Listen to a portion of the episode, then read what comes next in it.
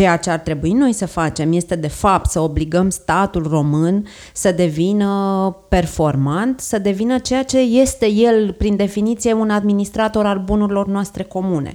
Că statul e un administrator și ar trebui să învățăm să nu, ne mai plec, să nu mai plecăm capul în fața primarului într-o comună mică, pentru că el nu e șeful nostru, este doar administratorul plătit de noi să aibă grijă de, de bunurile comune, să nu mai plecăm capul nicăieri unde mergem și să, să înțelegem că oamenii ăia sunt acolo ca să ne, să, să ne servea, să facă niște servicii în publice pentru noi toți și ei sunt plătiți tot de noi toți. Când societatea va avea această atitudine, statul va fi obligat să se comporte cu totul și cu totul altfel.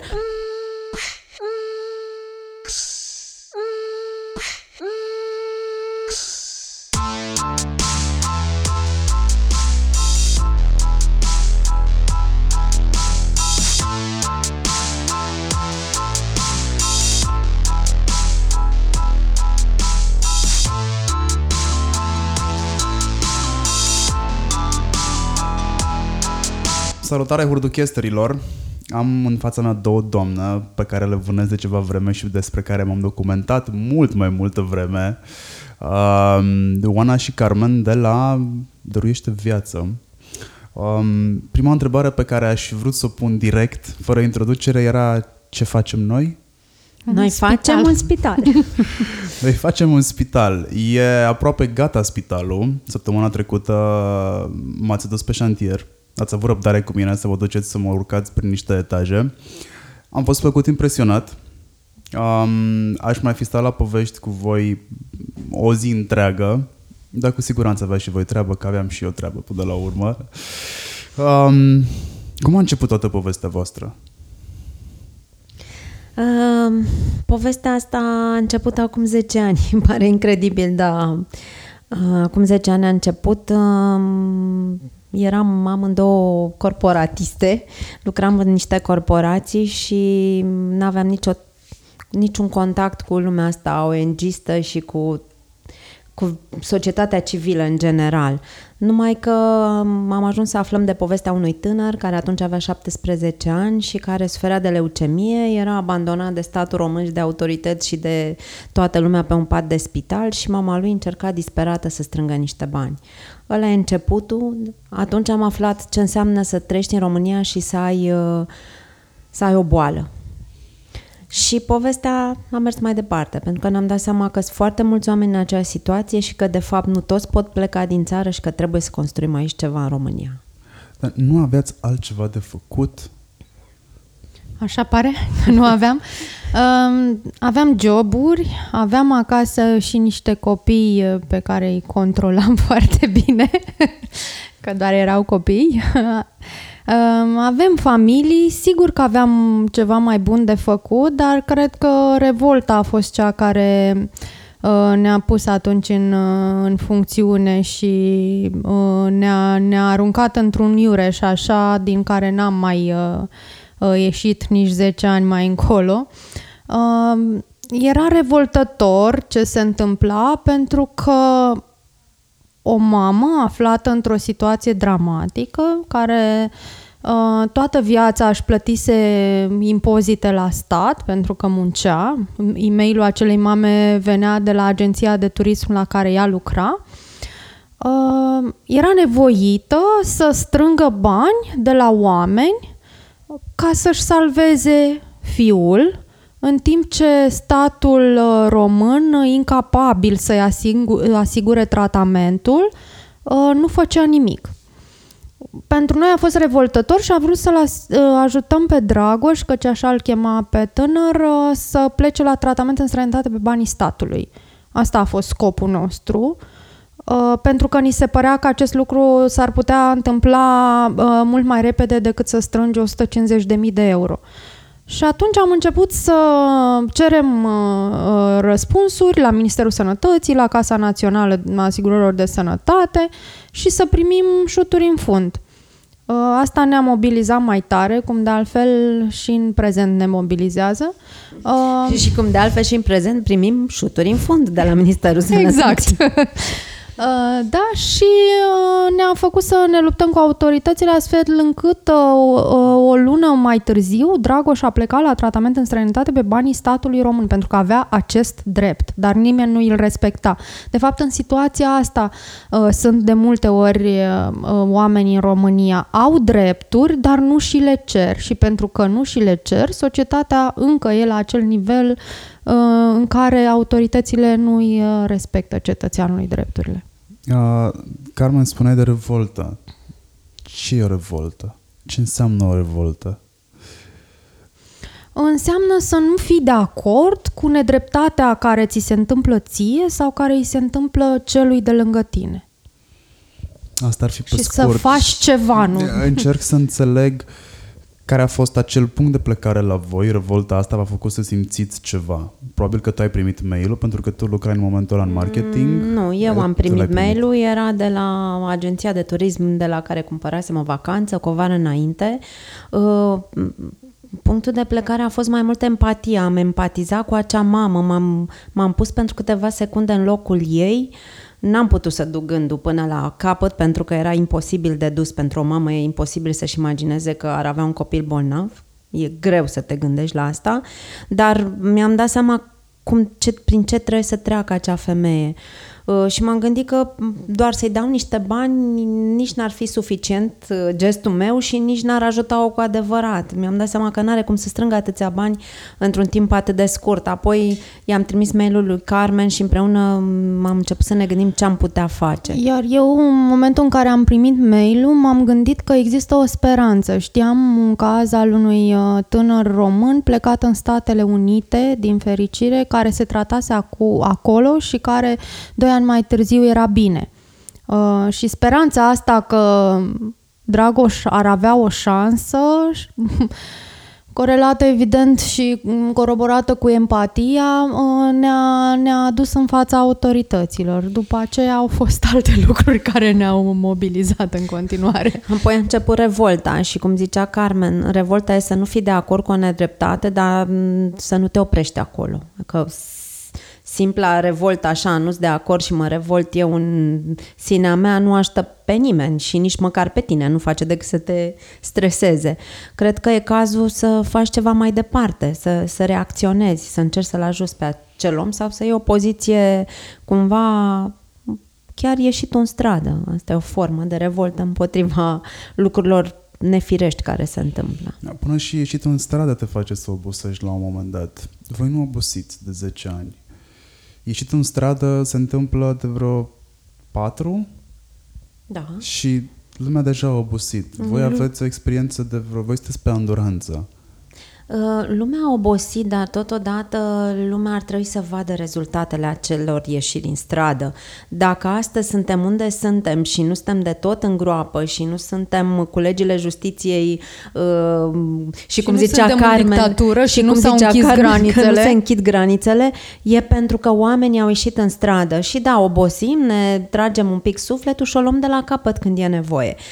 Poate că ceea ce am făcut noi sau felul nostru de a fi e să ne setăm corect așteptările și să înțelegem foarte clar că lucrurile nu se rezolvă peste noapte, doar că am scris eu pe Facebook o postare și gata, se aliniază planetele și se rezolvă toate problemele. Să ne setăm problemele. corect așteptările și să obosim pe rând. Exact. Obosiți pe rând? Da. Probabil că da, da, dacă după zece ani putem să zicem că n-am obosit. Care dintre voi e obosit astăzi? Da, astăzi nu, astăzi nu, că ea, după cum eu știe, bine. Fi. Da, dar e sunt... bine, n-a fost, nu, toată lumea astăzi e bine, că avem și zile în care nu-i niciuna obosită. De câte ori a simțit nevoia să strângeți pe cineva de gât în tot procesul ăsta? Când zic tot procesul, mă gândesc la acum zece ani, când ați început. Spitalul este un proiect de doi ani, trei ani de zile, când a început. Uh, Da, până acolo v-ați apucat să utilați, să reîmprospătați secții de spitale, să ajutați oameni. Cumva cunoașteți sistemul ăsta sau ați ajuns să-l cunoașteți și din, unghi- și din unghiuri pe care nu v-ați fi dorit. Cum, cum a decurs procesul ăsta în șapte ani? Că ăsta din ultimii trei cred că au fost uh, cireșele de pe tort. Cu siguranță n-a fost una singură. Uh. știu. Mai pui odată întrebarea. Da, o, primii șapte ani, da? Cum au fost aia, primii șapte ani din cei zece? Că ultimii trei am, am stabilit cumva că sunt uh, top-off. Păi, pentru noi nu cred că sunt top-off. Eu cred că noi am muncit la fel de mult sau chiar poate mai mult în primii ani, adică efortul ăla acolo când nimeni nu ne știa, nimeni nu avea de ce să ne creadă cumva. Cine suntem noi să venim să vă cerem bani vouă oamenilor să vă spunem că o să construim noi sau o să renovăm secții sau o să facem lucruri.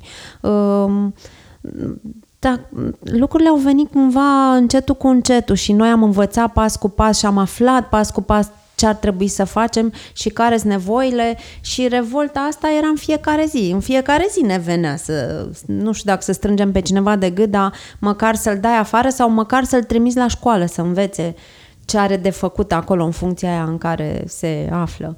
Nu știu. Păi odată ce era pus acolo, că bănuiesc, bănuiesc. Pe de parte sunt sigur, pe de parte bănuiesc, nu mai am de multă vreme tangență cu instituțiile statului și în ultima instanță bănuiesc că majoritatea celor care ajung în funcție de conducere nu sunt puși neapărat pe competențe, ci sunt puși fie pe linie de partid, sunt puși fie, mă rog, au ei niște avantaje față de alții, să zicem tehnocrații. Uh... Da, din păcate nu sunt puși pe competențe și nu doar cei din funcții politice, dar și cei din alte funcții. Uh, și da, poate că îți vine să-i strângi de gât, dar asta iarăși nu ajută prea mult. Uh, cred că aici suntem noi ca societate și e nevoie de fiecare dintre noi ca aceste lucruri să se schimbe. Mă uit acum că doamna ministru pe final de mandat încearcă să-și clădească o imagine în fața ei înșiși ca fiind un ministru foarte bun și care a făcut niște lucruri foarte bune. Uh, și mă întreb ce va face uh, ministrul care va veni și mi-e teamă.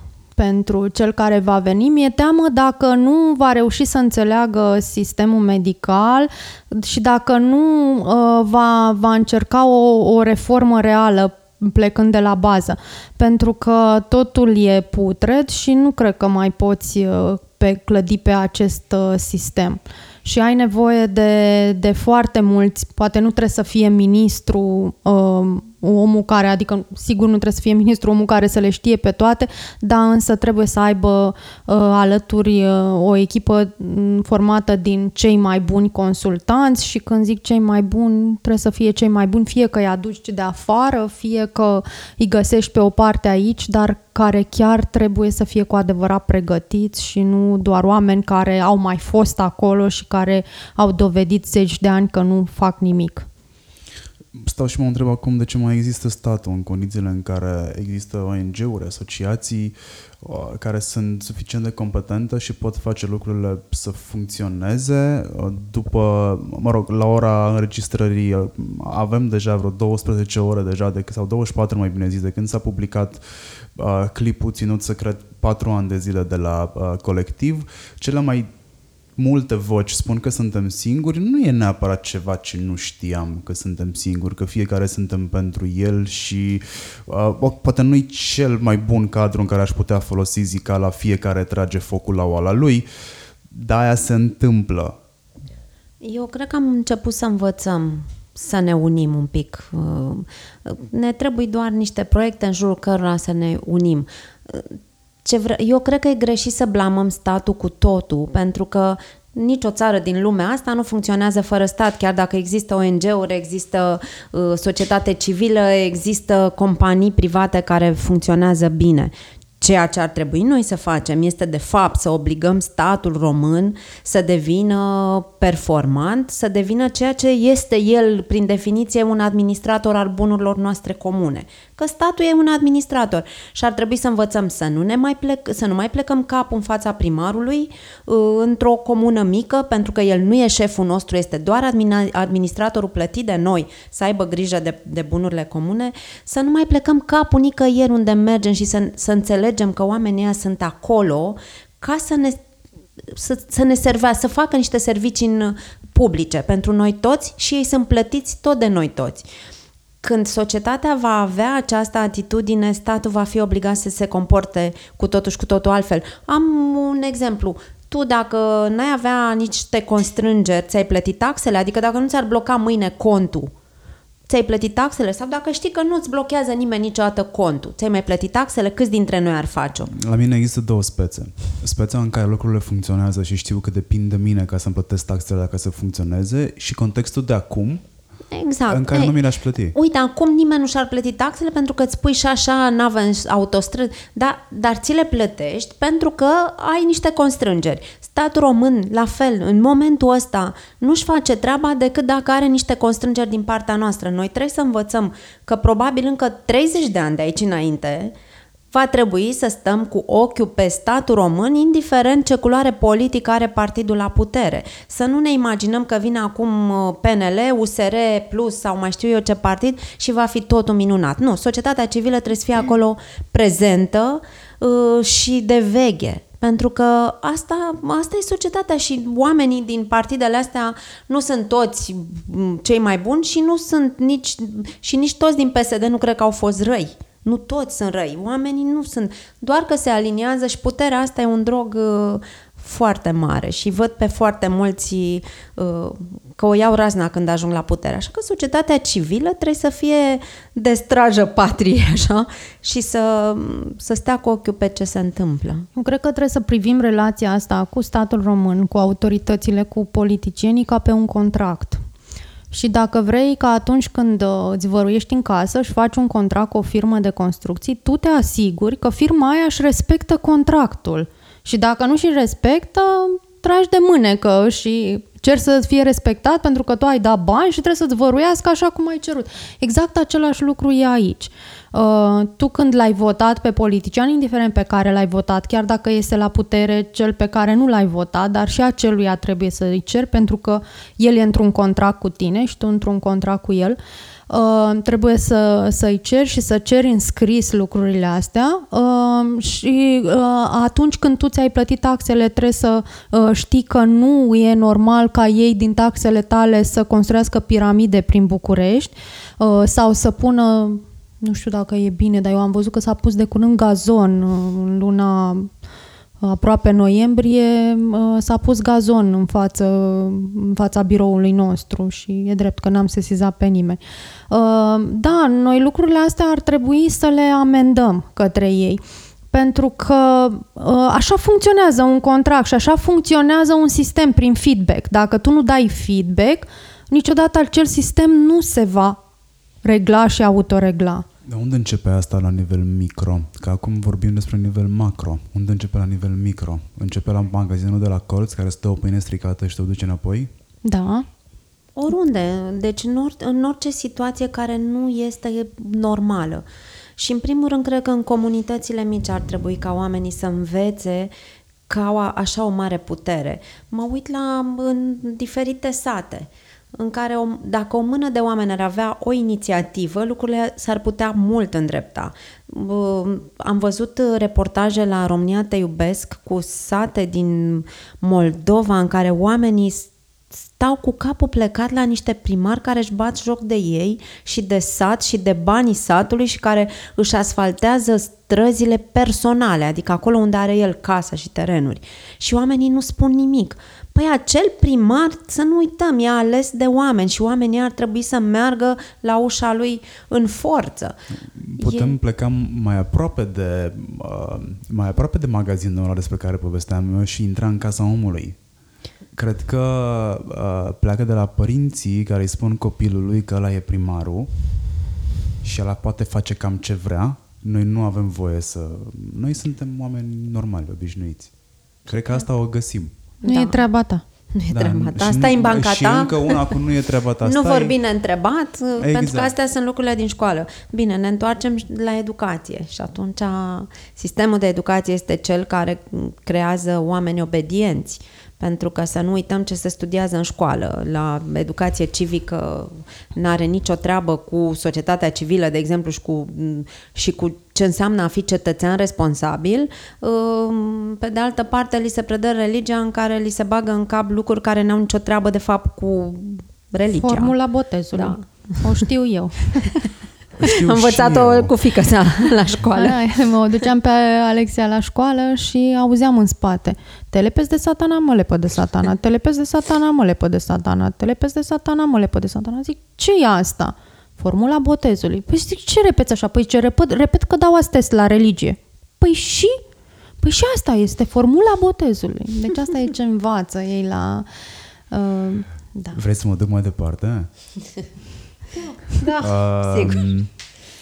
Nu știu despre uh, bolile uzu- mă, uzuale. Am, am și găsit cuvântul. Cele mai dese boli deja întâlnite în societate în momentul ăsta, ei nu le cunosc de unde vin. Uh, nu știu organele interne foarte bine, pentru că ghișcen, nu prea se mai învață biologie la școală. Și aflu chestia asta nu neapărat zilnic, dar periodic. O, o aflu. Um, Se învață, dar la un nivel foarte avansat încât nu reții nimic. Dar nu pot să-mi imaginez cum eu țin minte din clasa șasea uh, biologia și mi-este extrem de greu să înțeleg cum niște ani de zile mai târziu nu se pot păstra măcar acele standarde învechite. Că, sau acele standarde au devenit atât de învechite încât noile generații nu prea... E clar că nu se mai identifică cu ele, dar totuși mi se pare bază. Sunt foarte multe lucruri care lipsesc în, în educație, da. Și asta ne cam dăm tot seama, dar ne dăm seama ce lipsește în sănătate până când ajungem să avem nevoie de ea și de sistem. Știm ce se află după ușa de la urgențe, știm ce se află înainte, în locul din care pleacă ambulanța să ajungă la noi. Știm ce se află în bucătăria unui restaurant. Nu prea știm ce Nu se prea află. știm. În sănătate, cred că ne lovim cu toții la un moment dat de ce se întâmplă în spital. Adică fiecare om la un moment dat ajunge cel puțin o dată în viața lui într-un spital și vedem cu toții care-i situația. Dar eu cred că cel mai mult ar trebui să vadă noul guvern, care probabil se va instala, pentru că la ora la care noi vorbim încă nu e... Suntem între două guverne. Ar trebui să înțeleagă că nu mai e de glumă în sănătate și că nu mai putem merge așa hei rupist, cine mai are o influență, pe grupuri de influență, pentru că Ministerul Sănătății este plin de așa ceva, oameni care sunt acolo înfipți de zeci de ani și pe care nu-i mișcă niciun ministru și care, iată, nu fac lucruri bune, pentru că dacă ar face ceva, ar merge sistemul cum trebuie. Cred că în sănătate ar trebui să se, să se facă niște pași importanți, să audităm sistemul, să știm de unde pornim, să știm cât de jos suntem la nivel național. Nu există nicio situație la nivel național. Câte spitale, cu ce dotări, care au medicii exact de care e nevoie, dacă, dacă ei adresează niște nevoi, pentru că vezi spitale cu secții care nu deservesc pe nimeni, pentru că nu-i nevoie de, de lucrul ăsta. Noi, nu există o, o strategie la nivel național să creăm centre acolo unde este nevoile și să nu înființăm secții doar pentru că are nevoie un medic de să fie șef de secție, cum încă se întâmplă. Dar ăsta e cel mai greu pas, să recunoști unde ești. Noi nu suntem încă aici. E ca alcoolicul, dacă vrea să se trateze mai întâi, el trebuie să își dea seama că e alcoolic. Noi suntem încă în faza în care raportăm la hectar și arătăm că avem de toate și asta vorbim din experiența noastră, în care sunt, ne aflăm în fața unor oameni care nu-și recunosc problemele, în fața unor medici care spun că avem medicamente, deși pe la spate trimit părinții să plătească mii de euro pe medicamente, în fața unui registru al pacienților copii bolnavi de cancer care arată o rată de supraviețuire de șaptezeci la sută cât e în Europa de Est versus optzeci la sută cât e în Europa de Vest, deși acest registru nu este legal la evidența populației. Și asta înseamnă că dacă copilul trimis acasă e raportat ca viu, deși el e trimis acasă în fază terminală, nu înțelegem lucrurile astea. Suntem în fața unui sistem în care un aparat de R M N este trimis la un spital de copii și este trimis împreună cu un proiect pentru amenajarea spațiului ca fiind dedicat unui spital de adulți, și când spui acest lucru Ministerului Sănătății că e greșit proiectul făcut de ei, ei nu recunosc acest lucru. Deci suntem încă în faza în care uh, arătăm pe hârtie foarte bine, suntem perfecți. Uh, mai întâi trebuie să recunoaștem că nu suntem perfecți și să pornim această auditare absolut necesară. Pentru că eu n-aș vrea, și o să spun aici un lucru care s-ar putea să te uimească, eu nu vreau să fie construit niciun spital regional până când nu vom avea, de exemplu, norme medicale din secolul ăsta și norme europene. Normele noastre medicale sunt de acum treizeci de ani. Nu mai vreau să, chel- să fie cheltuit banul meu și banul fiecărui om care plătește taxe pe spitale de secol trecut. Vreau să fie constru- construite spitale ale viitorului. Uh, Și iarăși vin cu niște lucruri concrete. Tocmai au fost inaugurate niște secții de mari arși, așa le-au zis, care corespund standardelor europene chiar mai bine decât în Europa. Așa a zis doamna ministru Pintea. Nu, nu e adevărat. În secțiile alea am văzut în poze calorifere. Așa ceva nu și există. Țef, și țef pe pereți. Și țef pe pereți. Este inadmisibil. Nu există nicăieri în Europa așa ceva. Deci eu nu mai vreau să fie cheltuit banul meu pe niciun spital regional până nu refaci normele medicale în care să nu mai permit așa ceva.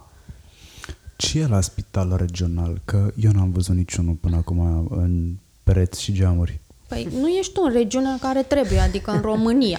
De ele am tot auzit, de ani de zile. Bine, sunt, știi ce înseamnă spital regional? Studii de fezabilitate peste studii de fezabilitate pe care se cheltuie periodic, odată la cinci ani, niște bani. Adică dacă niște este să definim, de milioane de euro. Dacă e să definim uh, spital regional de România, asta înseamnă. Nu o clădire cu dotări și cu medici în care se tratează pacienții, ci niște studii de fezabilitate ca să se îmbogățească niște oameni. În cazul în care spitalul ăsta ar exista, care ar fi funcția lui? Unui spital regional, ce trebuie să preia fluxul de unde și ce să facă cu el? Un, un spit- Eu cred că e nevoie de spitale regionale în România. Un spital regional înseamnă un spital, un centru complex cu absolut tot ce, cu toate specialitățile, care să fie capabil să trateze la standardele cele mai înalte pacienții cu boli foarte grave. Sunt peste tot în lumea asta există, doar că, așa cum zicea Carmen, dacă le facem după ideile unuia și altuia, fără să aplicăm niște norme și niște standarde europene, o să iasă iar niște clădiri prost făcute și greu de gestionat. Și spital regional mai înseamnă și personal medical. Pentru că la Mioveni tocmai a fost deschis un, un spital, i-au zis ei primul spital din ultimii treizeci de ani, ne-au furat uh, comunicarea, numai că spitalul e un loc în care se tratează oameni. La Mioveni s-a deschis o clădire care s-a închis apoi pentru că nu tratează pe nimeni, că nu au deocamdată medici și nu au prevăzut. Deci cred că când tu pornești un spital regional, pleci de la această idee, trebuie să pleci și de la uh, ce medici ai și să te gândești cu cinci ani înainte să încerci să-i specializezi, pentru că e dramatic ce se întâmplă în România. Uh, pentru că nu există medici, pentru că se fac în disperare. S-au făcut, s-au mai deschis uh, spitale pe chirurgie cardiacă. Uh, e la Marie Curie o secție, s-a mai deschis și la Grigore Alexandrescu o secție. Pe mine m-au sunat la un moment dat că era un proiect al Primăriei Capitalei, de la Primăria Capitalei, să spun eu cât e de bine că se mai deschide o secție de chirurgie cardiacă. Și am zis, nu e bine deloc, pentru că medicii ăștia se pregătesc în zece ani, iar voi mai deschideți o secție în timp ce cealaltă nu are medici. Adică spitalul regional înseamnă să pregătești și oameni. Nu sunt deloc bine la capitolul ăsta, pentru că avem o bună parte de medici care a plecat deja din țară, avem o bună parte care este încă în rezidențiat, și rezidențiat înseamnă între trei și șapte ani, dacă bine știu eu, în funcție de specializare. Uh, între trei și șapte ani înseamnă că faci de gardă fără neapărat să fii plătit, faci muncă voluntară, practic, ca să furi meserie în ghilimelele de rigoare. Și ce mai ai? Mai ai vreo două mii de posturi care încă sunt blocate și uh. nu știi exact când o să fie scoase la concurs. Și mai ai o grămadă de medici români pregătiți bine afară, care au lucrat afară și care probabil că și-ar dori să se întoarcă dacă ar avea la ce. Chiar zilele trecute ne-am întâlnit cu un medic care e plecat în Franța de cincisprezece ani și el și soția lui, ambii sunt medici și s-au supra-specializat acolo și spunea cu atâta durere și cu tristețe, aproape că îi dădeau lacrimile, um, cum a așteptat ani de zile ca cineva să aibă nevoie de ei acasă și au, au continuat să-și plătească um, abonamentul lor la Colegiul Medicilor, sperând că la un moment dat cineva o să-i cheme și cum uh, și-au pierdut orice speranță că e nevoie de ei în România. Oamenii, eu cred că toți care au plecat la un moment dat și-ar dori să vină acasă și și-ar dori să dea din ce au învățat ei și din ce au acumulat să dea aici, dar încă simt că nu-s bineveniți, pentru că este un sistem în România atât de închis, o castă închisă în care oamenii ăștia nu sunt bine văzuți. Dar e de construit. Eu n-aș vrea să, n-aș vrea să vorbim și să pară că nu avem speranță. Ba da, lucrurile se pot construi, doar că trebuie să ne implicăm cu toții un pic mai mult. Mai am o curiozitate înainte să intrăm în, să intrăm în spital. Uh, vin de la Cluj și sunt de vreo trei ani de zile în București. E corectă percepția mea acum că există diferențe majore între spitalele dintr-o regiune și alta? Eu simt că Clujul este net superior Bucureștiului în ceea ce privește sistemul medical de stat. Eu nu am știut în Cluj cum arată un spital privat pe interior, pentru că n-am avut nevoie de el. În București, în schimb, ghiciți dacă am avut sau nu. Și vreau să știu dacă este o percepție subiectivă sau este o percepție corectă pe care o am și dacă într-adevăr există, așa cum le văd eu lucrurile, cam care e diferența între Oradea și uh, Cluj sau care e diferența între Alba și București și în alte, între alte zone mai defavorizate. Nu vreau să mă gândesc cum arată în Petroșani. Păi, am văzut niște cazuri de niște oameni care au murit în spitale din cauza condițiilor, cel puțin știu că a fost un scandal în Petroșani. Cred că Clujul e o excepție, poate și Oradea. În schimb, dacă te duci în spitalul județean din Timișoara, fugi. Adică e cumva Clujul un centru care s-a dezvoltat, deși este și el foarte închis și e acolo un... o castă medicală bine definită și foarte, foarte greu de penetrat. Dar da, spitalele din Cluj arată un pic mai bine, inclusiv în ceea ce privește oncologia pediatrică. E un centru care și cumva au fost oamenii, că oamenii sfințesc locul, deși n-ar trebui să fie așa, noi ar trebui să, fu- să funcționăm după reguli, proceduri și standarde. Nu să depindă de un om. Da? La noi încă lucrurile depind de un om. Dacă omul ăla a fost gospodar implicat, a făcut treabă bună pentru că s-a luptat, nu pentru că l-a ajutat contextul sau sistemul sau regulile. În București însă, da, ai dreptate. Spitalele de stat sunt în cea mai mare parte jalnice și oamenii, de-aia și sistemul privat are mult succes pentru că oamenii au, și-au căutat... și-au căutat uh, soluțiile medicale în altă parte, unde sunt mai bine tratați. Da, uh, într-adevăr e dramatic să depindă de un om, uh, un spital, uh, cred că ar trebui într-adevăr să depindă de niște proceduri și da, îți confirm că Clujul este la un alt standard față de București și e în avantaj clar Clujul, pentru că am fost în Institutul Oncologic de la Cluj, unde există bilete de ordine, unde stai la o coadă, dar știi exact cât va dura. Ceea ce e extraordinar, pentru că, de fapt, ceea ce te sperie pe tine ca om e lipsa controlului și cancerul când vine înseamnă o lipsa controlului. Dacă și în spital te duci și nu știi cât vei sta și cine te va prelua și când te va prelua, e, devine o mare umilință. În București am fost la Institutul Oncologic acum foarte mulți ani și mi-aș dori să cred că s-a schimbat ceva de atunci, deși văd reacțiile altor oameni pe Facebook și se pare că nu s-a schimbat. Situația a fost în felul următor. N-a mai fost cu bon de ordine. A fost cu... nu e doamna. Aveam de fapt de adus un copil de la un spital la Institutul Oncologic București de transferat. Era trimisă uh, mama de către medic să se ducă la Institutul Oncologic să vadă dacă sunt locuri. Mama nu putea, stătea lângă copil și ne-am dus noi două, eu și cu Ana.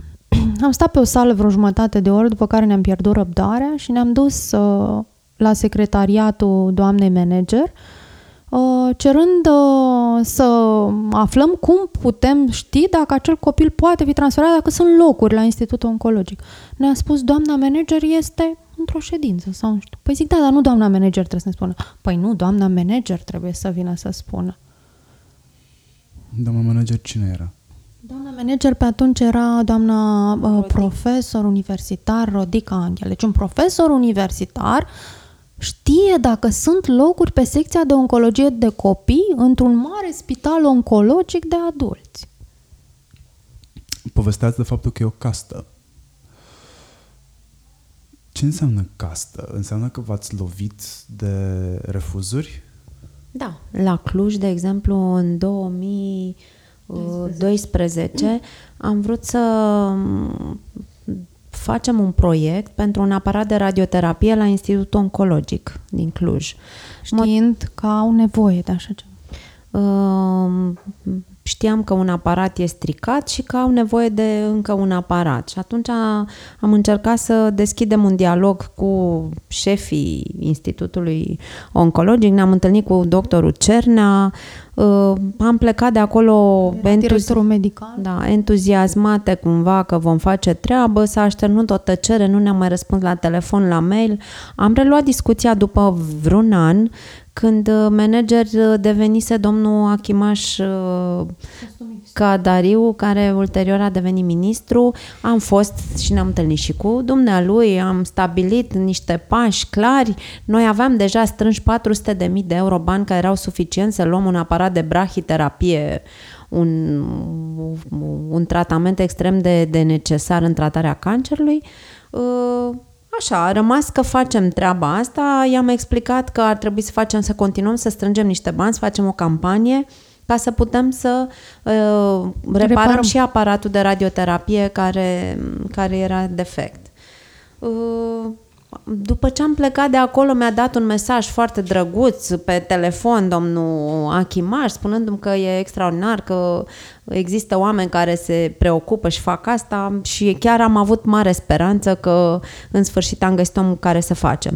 Speranța asta a murit după vreo două săptămâni, când am convins Pro T V-ul să facem împreună o campanie pentru Cluj, să strângem banii. Și zi și făcut s-au dus reporterii de la Pro T V să filmeze aparatul. Nu voiau nimic, nici de să spună ceva de rău, ci pur și simplu să arătăm oamenilor pentru ce le cerem bani. N-au fost lăsați să intre în curtea Institutului Oncologic domnul, și l-am sunat pe domnul Achimaș pentru că l-am sunat, mi-a răspuns și am spus, știți, este echipa Pro T V, așa cum am discutat pentru campanie.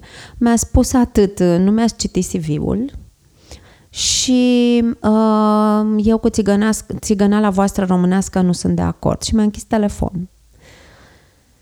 Și acolo s-a oprit lucrurile. Eu am dat un mesaj foarte politicos și am explicat, știți, dar am avut o întâlnire, am stabilit, nu am trimis niște oameni fără să vă fi spus, știați dinainte ce urmează, bineînțeles că nu mi-a mai, nu mi-a mai răspuns și acolo s-au oprit lucrurile. Am aflat că de fapt, și atunci am aflat niște povești, că sunt niște oameni care decid tot ce mișcă în sistemul de sănătate din Cluj și fără și acordul lor... nu au nevoie de infuzie de capital.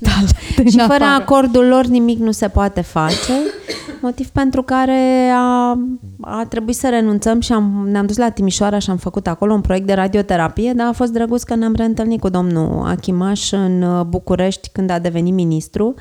Uh, Și chiar a trebuit să ieșim, să, să organizăm un protest împotriva felului în care a, s-a gândit să gestioneze criza nozocomianelor, ieșind și spunând că nu e adevărat, în spitale, după ce s-au făcut teste de sanitație, există dovada clară că în spitale e totul minunat. Și ni s-a părut de un și cinism. Și dezinfectanții, cumva da. Asta era o dovadă a faptului că dezinfectanții, chiar dacă sunt diluați de o mie de ori, ei sunt buni așa cum sunt, că totuși în România acești dezinfectați funcționau că noi nu avem nozocomială. Și a fost, ni s-a părut de un cinism greu de acceptat. Deci Clujul are, are lucruri bune, dar are și lucruri total nefirești. Adică un astfel de om care vine din Cluj, un om tânăr, un om care a făcut și niște studii prin străinătate. Căci am citit C V-ul. Căci, da, îi citisem C V-ul chiar înainte să-l întâlnesc, să ajungă ministru și să gestioneze într-o asemenea formă acea criză în care toată lumea era ferm, convinsă și conștientă de, de drama pe care o trăim, a fost de netolerat. Um... Dar probabil că n-ar trebui să nu fie rușine mie, cel puțin. N-are, nici cu... Ar trebui să ne fie rușine nouă tuturor că suntem români, nu? Nu, nu mă, mă refeream la faptul că există un colegiu al medicilor și mergând ușor, ușor pe firul conversației, mi-am amintit de uh, Luncan, parcă îl chema. Lucan. Lucan, pardon, da. Care, uh, din câte știu, e undeva prin București acum. Dacă bine mi-amintesc. Doamne ferește, nu știu, da? Operează în București. Operează în București la o clinică privată. Uh, și nici cu colegiul ăsta nu mi este rușine. Deci dacă stăm să ne uităm, voi ați plecat... Voi ați intrat într-o pivniță unde existau niște mere, dacă e să fiu plastic. Și ați început să luați din alea stricate și tot luați și uite acum îmi dau seama că sunt mult mai multe decât mi-aș fi putut imagina, inclusiv Se eu. Se umple coșul la loc pe măsură ce exact. luăm. Exact.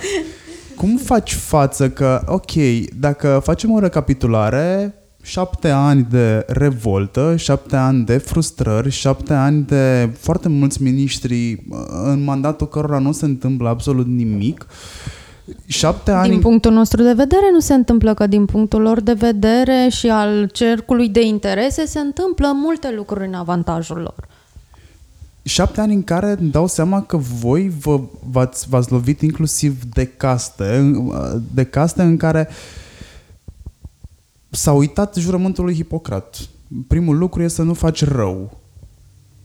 Al doilea lucru este să, să ajuți un pacient, nu să-l lași să moară. Exact. Da. Lucrurile mi se par... Nu știu dacă sunt grave, pentru că la noi gravitatea a ajuns o stare de fapt, dar probabil că este un nou normal. Uh, mie mi-a venit să râd când ați zis că chiar dacă diluăm de zece mii de ori... Uh, Tot, dil- parcă la noi merge. La noi merge pentru că probabil microbii ăia sunt atât de anemici încât uh, așa țară, așa microbi. Nu e de râs. Dacă stai să te gândești, noi suntem așa precum gândaci de bucătărie, supraviețuim oricât încearcă statul să ne omoare, pentru că tu ai, dacă stai și te oprești un pic din alergarea asta și te uiți, ai senzația că statul român te vânează. Eu adesea mă simt vânată de statul român. Te duci la ANAF, nici n-apuci să deschizi gura și ți se pare că doamna aia o să te bată. Te duci în spital, de când intri pe ușa spitalului ești deja vânat, alergat și ceva ai greșit, nici n-ai apucat să zici bună ziua și tu deja ai greșit. Orice faci în statul român, ești vânat. Dar, iată, suntem atât de rezistenți încât nici cu nozocomiale nu n-au reușit să ne omoare pe toți. E așa. O paranteză ca o glumă, dar chiar... Chiar eu am senzația că noi, ca oameni în România, suntem... Statul român se comportă cu noi suntem ca și cum am fi dușmani. Nu, noi suntem alienați și nu mai vedem că, băi, ăsta pe care eu îl plătesc mă tratează ca și cum sunt dușmanul lui, deși eu îl plătesc. E cumva absurd ce ni se întâmplă. În ultimii patru ani am simțit puțin mai mult decât povestim aici. Am simțit nu doar că se lucrează împotriva mea, ci că există șanse foarte mari să mi se intre în casă fără să se întâmple ulterior nimic, dacă da. nu fac eu ceva să se întâmple. Și cu toate astea v-ați gândit să continuați și să modernizați o secție la Marie Curie. Da? Așa ne-am gândit noi la un moment dat. Dar n-a ieșit. Că socoteala de acasă nu prea iese cu aia din spital. Acum chiar o renovăm. Pe bune.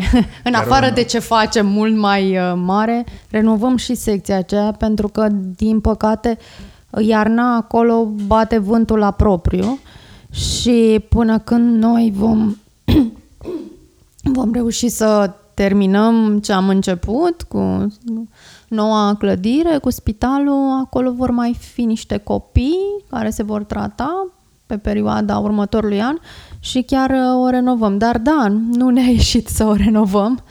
Uh, și apropo de ce ziceai tu, dacă șapte ani nu ne-am... Uh, ba da, ne-a apucat disperarea, pentru că simțeam că facem și nu e suficient niciodată, adică faci trei camere și un laborator, dar uh, uh, personalul medical um, uh, sau, faci, um, sau faci o secție, o renovezi, dar personalul medical uh, folosește uh, echipamente, de exemplu un cărucior adus de pe o altă secție care îi lipsește o roată și îți zgârie uh, tarchetul pe care tocmai l-ai montat și uh, noi construim într-un sistem total disfuncțional și asta uh, face ca impactul proiectelor noastre să nu fie atât de mare pe cât ne-am dori.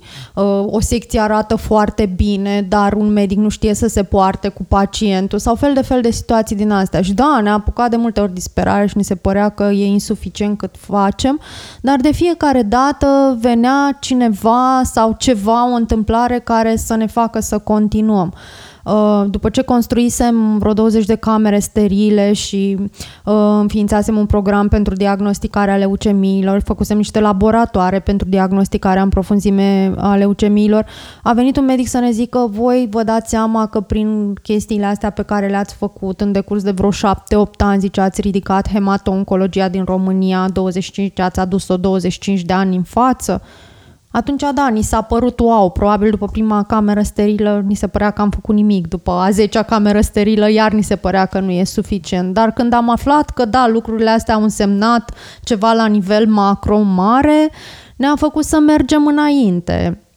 Sau când Oana, de exemplu, s-a întâlnit la un festival de muzică cu un domn care era bodyguard și care i-a spus, știți eu... El era polițist și a făcea... suplimentar, era, se angajează o zi bodyguard. Și noi aveam un stand acolo și a venit, era chiar la standul nostru. Și a venit așa, s-a uitat și zice: știți că eu trebuie să vă mulțumesc. Zic, de ce? Păi zice, știți că eu am făcut transplant la Timișoara în camera aia sterilă pe care ați construit-o. Mi-au dat lacrimile instantaneu, mi s-a părut ceva atât de extraordinar și mi s-a părut că s-a învârtit universul în așa fel încât omul ăla să fie la acel festival și să răspundă de standul nostru. Și wow, adică e... Și când afli de oameni care poate au avut șansă și pentru că tu ai pus acolo o cărămidă, și nu e doar despre noi, e despre toți cei care ne-au ajutat și care au dat bani și care au pus o cărămidă la fiecare proiect pe care l-am, l-am făcut, cred că e emoționant și cred că e și motivant. Știi că omul ăla poate trăiește și pentru că tu la un moment dat ai fost mai încăpățânat decât a fost sistemul, știi? Și asta ne dă energie. Energia vine de la oameni și noi am avut șansa, cumva, să întâlnim niște oameni extraordinari. Și cred că n-am fi avut, dacă rămâneam noi în corporațiile alea ale noastre, pe unde lucram, n-am fi întâlnit niciodată oameni atât de mișto. Și știi, știi care e paradoxul? Că țara asta are atât de mulți oameni faini și atât de mulți oameni cu energie și atât de mulți oameni care vor să facă lucruri, și te întreb cum naiba sau cum dracu pe românește ajunge o mână de idioți, cum i-am avut pe ăștia din ultimii doi ani și jumătate, să pună mâna pe noi și noi să stăm să ne uităm la ei. Adică, nu știu, probabil că e gen zece mii de oameni care au pus mâna pe țara asta. Cam acolo suntem, nu știu dacă sunt mai mulți. Dragnea și toată liota lui care a încercat să ne îngroape. Și noi... Totuși suntem niște milioane. Eu sunt convinsă că țara asta are milioane de oameni buni. Poate că nu toți s-au manifestat, dar eu cred că asta e adevărul. Și lecția asta pe care ar trebui să o învățăm din spitalul ăsta e, pe care îl facem noi, e că, frate, noi când ne unim, putem să facem să dărâmăm pământul și putem să, să-i obligăm pe ăștia să devină mai buni. Că asta e treaba noastră, cumva. Cred că spitalul ăsta îi va face pe politicieni să devină mai buni, pentru că a arătat că se poate în România face. De unde nu se putea nimic și am rămas cu ei la studii de fezabilitate, la spitale, noi am arătat că se poate trece de acel studiu de fezabilitate și face un spital. Și cred că asta uh, îi obligă pe politicieni și în același timp uh, nouă oamenilor care nu suntem acolo cocoțați sus ne dă speranță că putem și ne dă forță că... Spitalul a apărut din greșeală. Eu așa o văd, adică e clar că după ce am stat și am, v-am citit povestea, m-am dus mai departe, am citit părerile oamenilor, zic, bă, asta a fost o greșeală. Nu. Apropo de greșeală, O, o, o să sar un pic peste ce vrei să zici și o să vin mai încoace când noi în fiecare an, în luna decembrie, avem un parteneriat cu știrile Pro T V și avem o campanie prin care ei ne susțin să strângem fonduri pentru acest spital. Uh, și în primul an am zis uh, patruzeci de paturi va avea spitalul. Și Alex Dima m-a sunat în anul următor să mă întrebe detalii, că uita, se zice, hai să vedem ce mai construim, cum facem, zice, da, dăm detaliile astea. Și zic, optzeci de paturi. Cum mă, optzeci? Păi erau patruzeci, ce faceți aici? Zice, eu nu mai înțeleg nimic și ne certa. Zic, Alex, dar nu ne certa, că noi le-am dublat, nu le-am, n-am micșorat numărul. Nu le-am furat, da. Apropo, din greșeală, da, a crescut. Ce înseamnă, ce înseamnă un pat de spital? Și cred că e o întrebare bună pe care am vrut să o pun încă din primele zece minute, pentru că una dintre voi două a menționat pat de spital. Și stăteam și mă gândeam, oare ce înseamnă un pat de spital și ce înseamnă pentru majoritatea un pat de spital, mai mult decât un cadru de fier, ce înseamnă pentru mine un, cad- un pat de spital, care am stat prin spitale o vreme, uh, ce înseamnă pentru o mamă uh, care își pune speranța într-un sistem sau într-un medic, ce înseamnă pentru sistemul medical un pat de spital. Are atât de multe valențe patul ăsta de spital, fiecare trage cu dinții de el, unii ar da foc, alții ar trage cu dinții de el.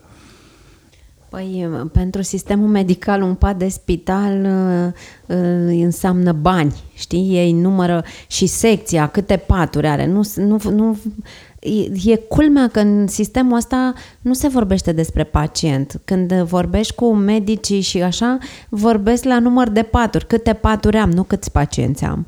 Uh, și asta vine de, de mult din comunism și noi mergem la doctor, nu mergem la spital. Dacă adesea când povestesc cu oamenii, mă duc la doctor, nu mă duc la spital, asta spune multe despre felul în care privim noi relația cu sistemul de sănătate, că noi nu avem neapărat încredere în spital, ci căutăm un doctor în care să avem încredere. Uh, Patul de spital pentru mamele copilor bolnavi de cancer înseamnă dramă, dramă, efectiv dramă. Pentru pacienți înseamnă multă umilință, pentru că asta primești în spitalele de stat încă, să o spunem foarte corect și cinstit, ești umilit. De la femeia de servicii, infirmieră, asistentă, medic, de la recepție, dacă există recepție unde intri, cum ziceam mai devreme, tu ești cu capul plecat în permanență și ceva, te îmbolnăviști deja, e nasol, adică n-ai făcut bine. Dar pentru sistemul de sănătate, numărul de paturi înseamnă, calculăm câți bani încasează spitalul, câți, care e, că, care e venitul spitalului, așa. Și toată lumea trage să aibă multe paturi. Și cred că... Uh... ar trebui să schimbăm un pic uh, modul cum e văzut un pat de spital, că ar trebui odată să reprezinte locul unde un pacient are șansa să fie salvat sau să îi fie uh, îmbunătățită viața, uh, dar în același timp ar trebui să-l gândim uh, uh, și eficient. Pentru că, din păcate, sistemul e astfel construit încât e eficient dacă ții pacientul cât mai mult în spital. E eficient nu dacă îl tratezi și privești întotdeauna din punct de vedere al modului cum e tratat acel pacient, cum iese el din spital, care e calitatea vieții lui ulterior, ci e privit ca un, ca un instrument prin care spitalul și ia bani. Asta e total ineficient și pentru pacient, pentru că pacientul nu ar trebui să aibă multe zile de spitalizare, nu ăsta ar trebui să fie scopul sistemului, așa, ci ar trebui să fie tratat cât mai bine și cât mai repede trimis acasă. Și cred că asta, asta am vrea noi să, să se schimbe în sistem. Acel pat de spital să fie locul în care un pacient are șanse maxime uh, de uh, a se uh, vindeca sau de a-și îmbunătăți calitatea vieții cu o eficiență maximă. Deci, practic, patul ăla trebuie să fie alinarea și nu corvoada. Dar cât valorează un pat de spital pe an? Aveți idee? Cât valorează, cât costă sau... Cât valorează pentru, pentru, pentru spital? Ca să avem nu o dimensiune. Știu, da, n-am, n-am nicio idee, nu m-am gândit niciodată. Oricum e diferență mare în funcție de, de secții, în funcție de specialități, în funcție de gradul spitalului, că spitale de gradul unu, de gradul doi, de gradul trei, în funcție de complexitate. Nu, și nu știu să-ți dau această informație, dar pentru spital patul se măsoară în bani, așa cum... Din păcate, banul nu urmează pacientul, pentru că eu, dacă plătesc asigurări, ar trebui uh, să mi se deconteze sau să-i se deconteze spitalului aceeași valoare, fie că mă duc la stat sau fie că mă duc la privat. Din păcate, nu e așa. Sunt cu totul altele criteriile prin care sunt decontați bani de la Casa de Asigurări către un spital, fie el de stat sau fie el privat. Câte etaje are spitalul? Uh, spitalul are nouă niveluri, fiindcă are subsol, parter, mezanin și șase etaje, douăsprezece mii de metri pătrați, aproape cât actuala clădire a Spitalului Marie Curie. Dar ce ne propunem noi așa și spunem acum în, cumva în avantpremieră, e să continuăm, să nu ne oprim la această clădire, pentru că de fapt toți copiii care ajung în spital, chiar dacă nu au cancer, dar vin cu alte patologii, au nevoie de niște condiții la standarde europene. Ceea ce se întâmplă acum în clădirea veche e exact cum e în toată România, așa, o chestie, o improvizație de acum cincizeci de ani și rămas acolo, înțepenită acolo, ori nu poți să asiguri condiții corecte de îngrijire dacă nu ai niște clădiri noi cu niște fluxuri medicale. Și ne propunem să continuăm, să construim încă o clădire, să mutăm pe toți copiii bolnavi și tot personalul în niște condiții normale, civilizate și să facem într-adevăr primul spital de copii din România la standarde europene, pentru că Marie Curie este cel mai mare spital de copii din România, în care să existe absolut toate specialitățile și în care părinții, pacienții și medicii să se simtă într-un adevărat centru în care se salvează copii.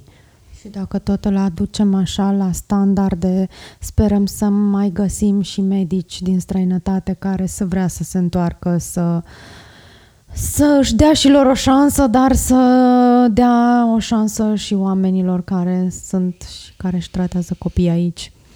Mi-ați spus că Marie Curie de fapt nici măcar nu este în spital românesc. Am căutat puțin după aia informația și da, aveți dreptate. A fost construit într-adevăr după cutremur.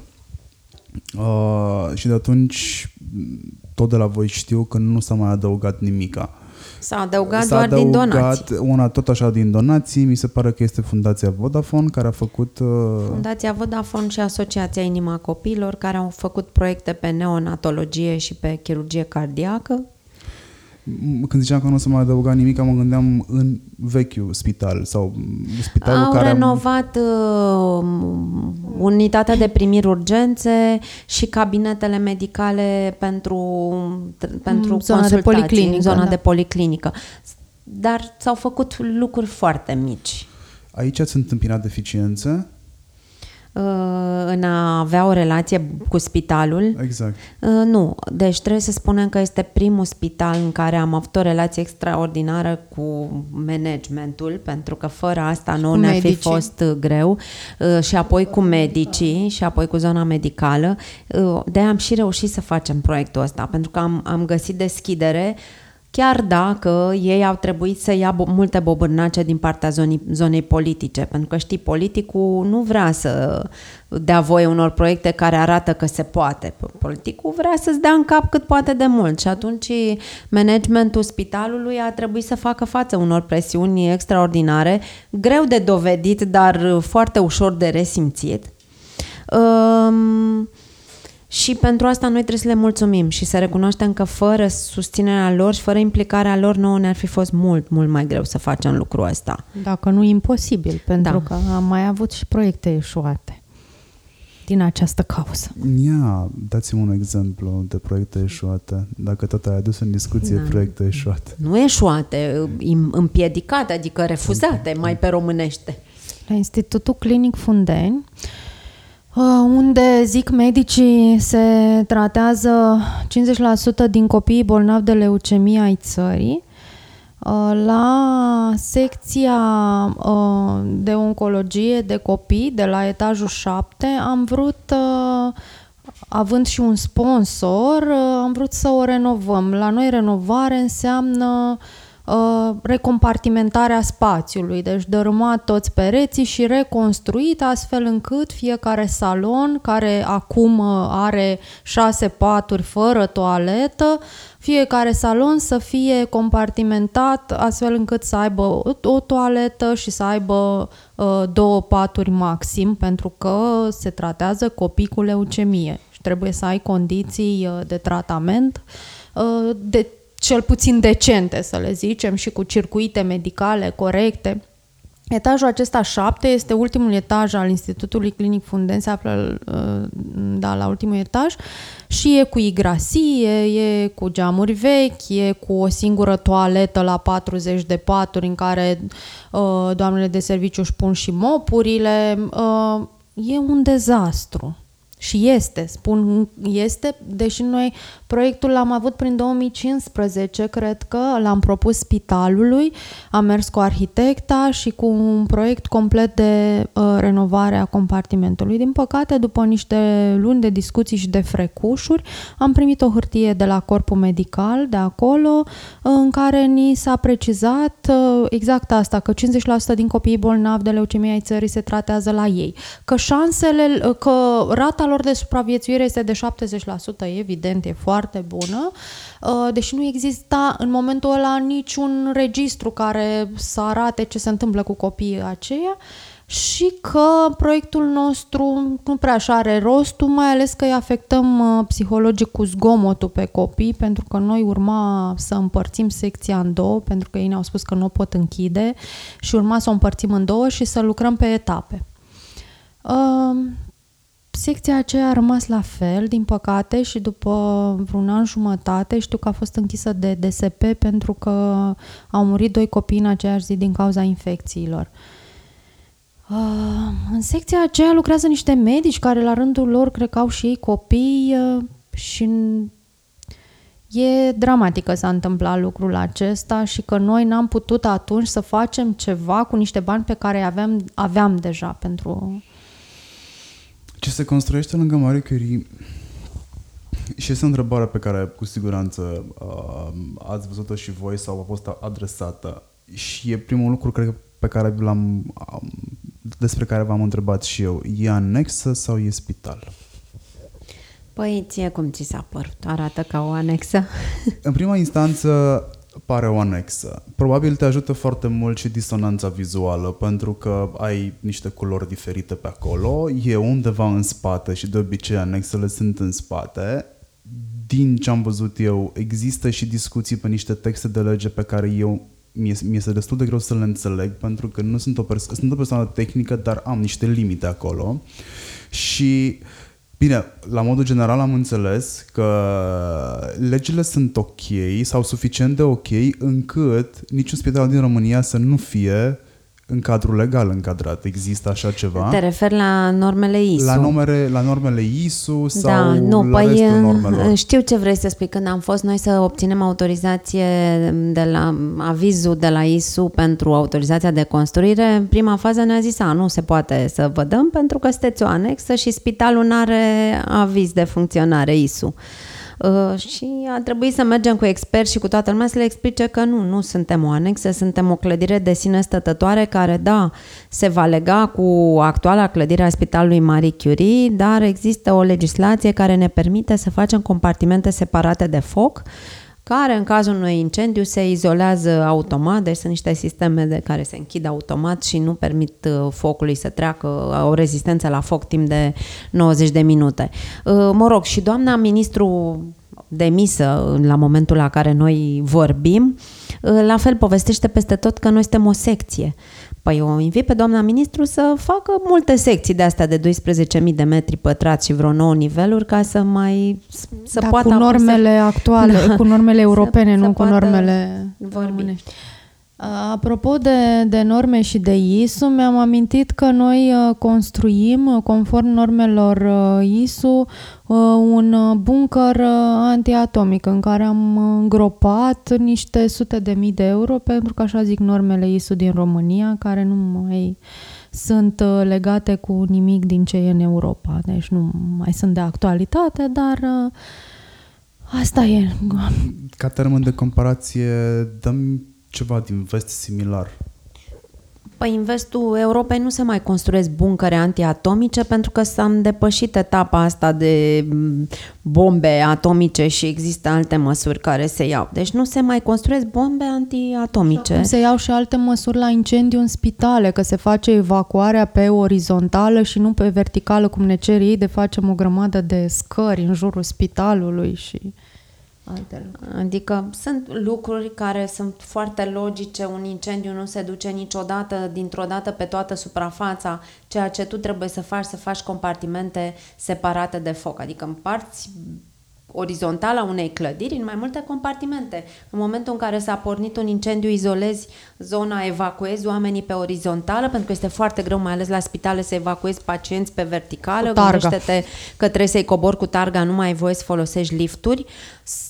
Ideea este ca tu să, să poți evacua pe orizontală, închizi compartimentul de foc, ăla e rezistent timp de nouăzeci de minute, timp suficient ca să mergi în în partea cealaltă izolată și să folosești liftul astfel încât să evacuezi cu adevărat pacienții. Altfel, am văzut ce s-a întâmplat la Colectiv, exact așa, este o bulibășală generală în tot sistemul și exact așa s-ar întâmpla într-un spital, Doamne ferește, la un incendiu. S-ar călca unii pe alții în picioare pentru că nu avem niciun fel de procedură și că normele noastre sunt făcute un pic... fără logică sau pe logica de acum o sută de ani, când da, probabil că așa mergeau lucrurile, dar acum avem o tehnologie pe care trebuie să o folosim. S-au descoperit materiale rezistente la foc, s-au descoperit sisteme care protejează. În momentul declanșării unui incendiu există niște uși automate care se pot închide și care asigură izolare. Noi trebuie să folosim lucrurile din lumea asta, din anul în care suntem. Iar normele noastre sunt făcute pe, pe materiale și pe sisteme învechite. Și cel mai fain este că încercăm, după Colectiv, la I S U au venit și au făcut normele mai aspre. Dar noi Dar nu putem... care asigură o protecție, da, pentru oameni, ci doar le-au înăsprit ca nicio clădire să nu mai poată uh, beneficia de I S U. Așa încât în, situa- uh, în momentul acesta, în România, peste nouăzeci la sută, cred că nouăzeci și nouă la sută din spitale nu au I S U. Și funcționează pe uh, autorizații temporare de câte șase luni. Dar ei n-au oricum cum să-și lărgească holurile alea decât... Ce se va întâmpla cu spitalul vechi când se va termina noua clădire care va deveni spital, sau vor funcționa în tandem, vor fi legate una de alta? Cum o să fie lucrurile? Așa cum ziceam, spitalul, clădirea nouă va fi conectată cu clădirea veche, dar cum îți povesteam, noi intenționăm să mai construim încă o clădire. Vor funcționa în tandem până vom fi gata cu... tot proiectul, probabil că va mai dura niște ani până vom termina încă o clădire și pe măsură ce terminăm, secțiile se vor muta în condiții civilizate, iar cu clădirea veche sunt o grămadă de nevoi în spital, adică n-au birouri administrative, nu au spații de depozitare suficiente, ar fi nevoie de locuri de cazare pentru mamele copiilor care sunt internați.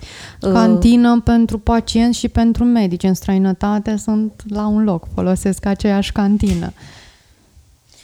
Multe nevoi și cu siguranță avem ce să facem din, din clădirea veche.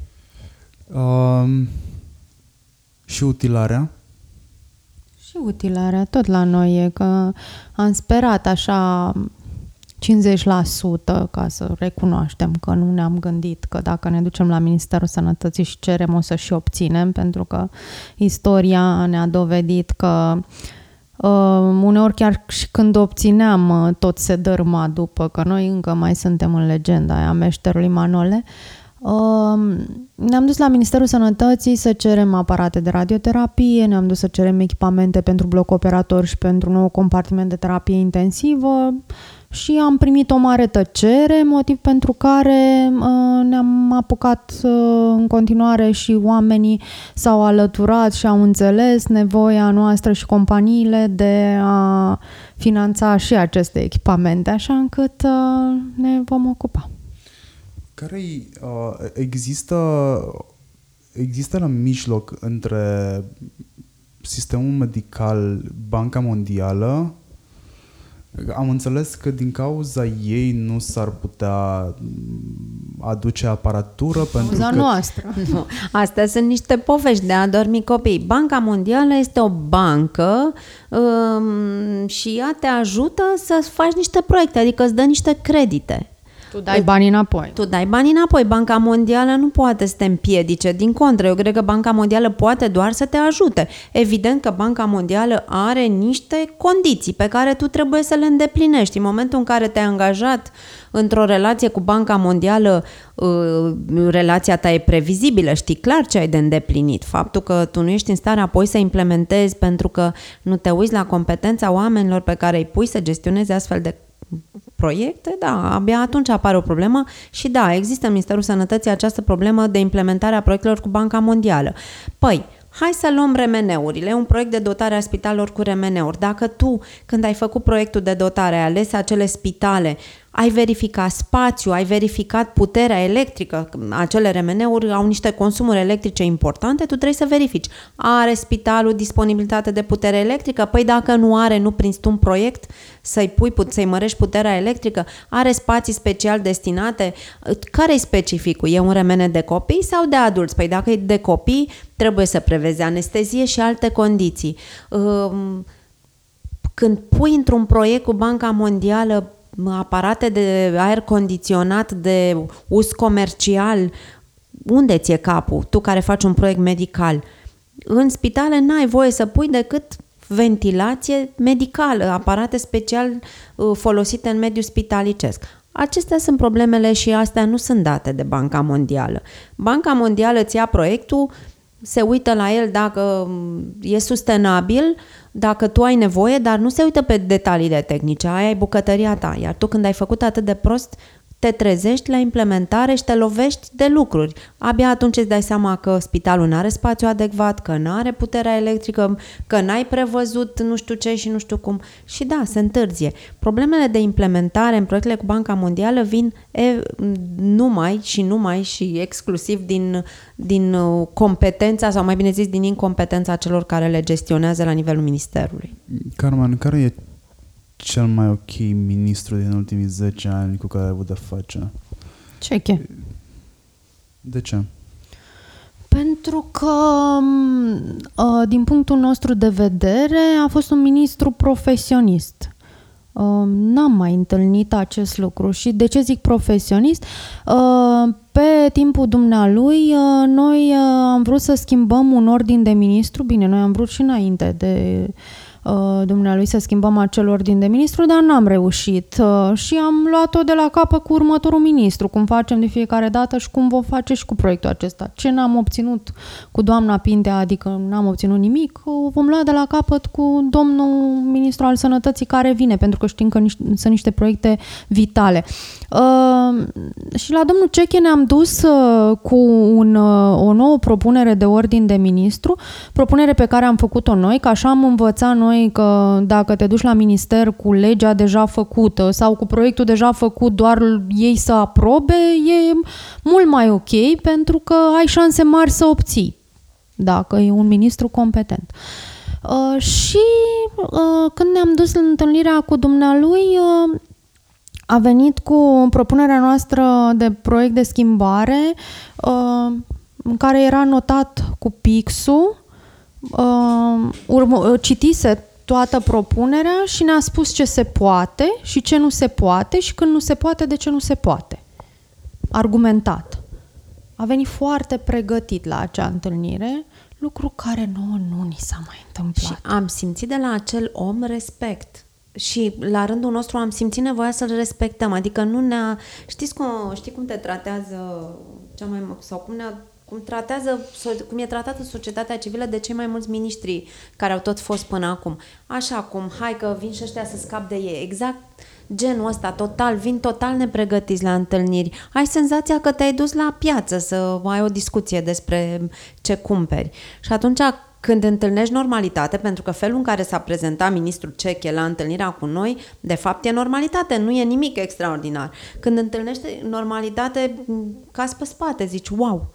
Pentru că dacă un ministru acceptă o întâlnire cu tine, înseamnă că nu vrea să-și piardă. El are un timp, da, același, aceeași durată ca și omul de rând, de douăzeci și patru de ore și zece ore la birou sau cât poți să stea un ministru, deși doamna Pintea se lăuda că stea și șaisprezece ore, uh, vine pregătit, nu? Uh, la întâlnirea aceea, pentru că nu vrea să-și irosească timpul. Da, așa trebuie să fie un ministru, tot timpul pregătit. Și cred că și noi, fiecare dintre noi, trebuie să fim la fel, pregătiți când uh, uh, avem astfel de, de întâlniri.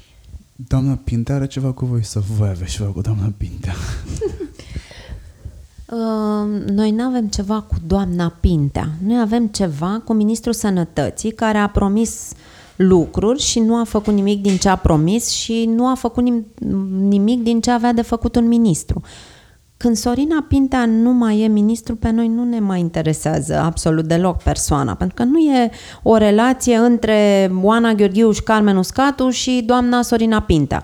E o relație între reprezentanții Asociației Dăruiește Viață și cea care reprezintă Ministerul Sănătății. Doamna Pintea, din păcate, ia totul atât de personal și acum, pe ultima sută de metri, chiar duce o bătălie la nivel personal, încearcă să ne facă rău. Ne-a amenințat la întâlnirea de vinerea trecută, iată, se întâmplă o săp- se împlinește o săptămână, că depune plângeri la parchet, la Curtea de Conturi, la, nu știu, nici nu mai țin minte câte instituții nu a uh, citat, uh, pentru că facem un spital. În esență, asta se traduce și chiar am întrebat-o dacă nu e jenă Ministerului Sănătății. Chiar am zis așa, ca să nu mai e personal, că am văzut că ia totul extrem de personal, dacă Ministerului Sănătății nu este jenă să încerce să pună bețe în roate singurului spital care se construiește în momentul ăsta, că ăsta e adevărul. Vrem, nu vrem, asta e realitatea. Ați avut vreun, vreo față politică pe, pe, pe șantier până acum? Nu ne-am dorit lucrul ăsta și nu n-am avut pe nimeni din zona politică. Nici măcar care să vă, pur și simplu, un om curios care să intră pe șantier fără presă, fără absolut nimica? Uh, nu. A venit uh, la un moment dat, dar încă nu era un șantier, cred că era o groapă, uh, adică era uh, uh, escavat pentru turnarea fundației. A venit domnul secretar de stat Grasu. Uh, noi uh, uh, a venit la spital. Noi uh, am venit și noi pregătite cu proiectul, să-i arătăm cum va arăta, pentru că încercăm să nu pierdem niciun prilej când vine o autoritate, chiar dacă noi cam știm uh, care e șansa noastră, dar nu, nu ne tăiem craca singure și încercăm să profităm de aceste întâlniri. Uh, Doar că domnul Grasu a venit la spital să se intereseze despre un mormânt care este în curtea spitalului Marie Curie.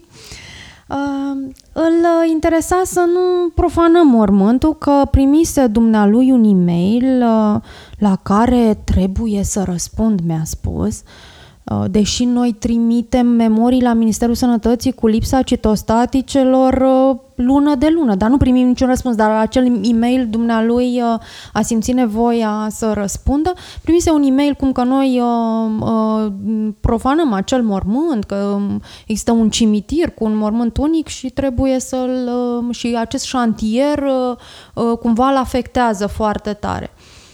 Uh, și a venit, a făcut chiar poze mormântului, mormântul era protejat de noi uh, și asta a fost tot. Și am spus și dumnealui de criza citostaticelor, având în vedere că domnul secretar de stat Grasu uh, se ocupă chiar de medicamente ca secretar de stat și am spus de criza citostaticelor și m-a ascultat cu un aparent real interes, uh, m-a și sunat a doua zi să-mi spună că citostaticele pe care le-am dat eu ca exemplu are o soluție și am făcut ochii mari. Mi s-a părut wow, doar că soluția era că se găsesc în Republica Moldova, să ne ducem să le cumpărăm de acolo.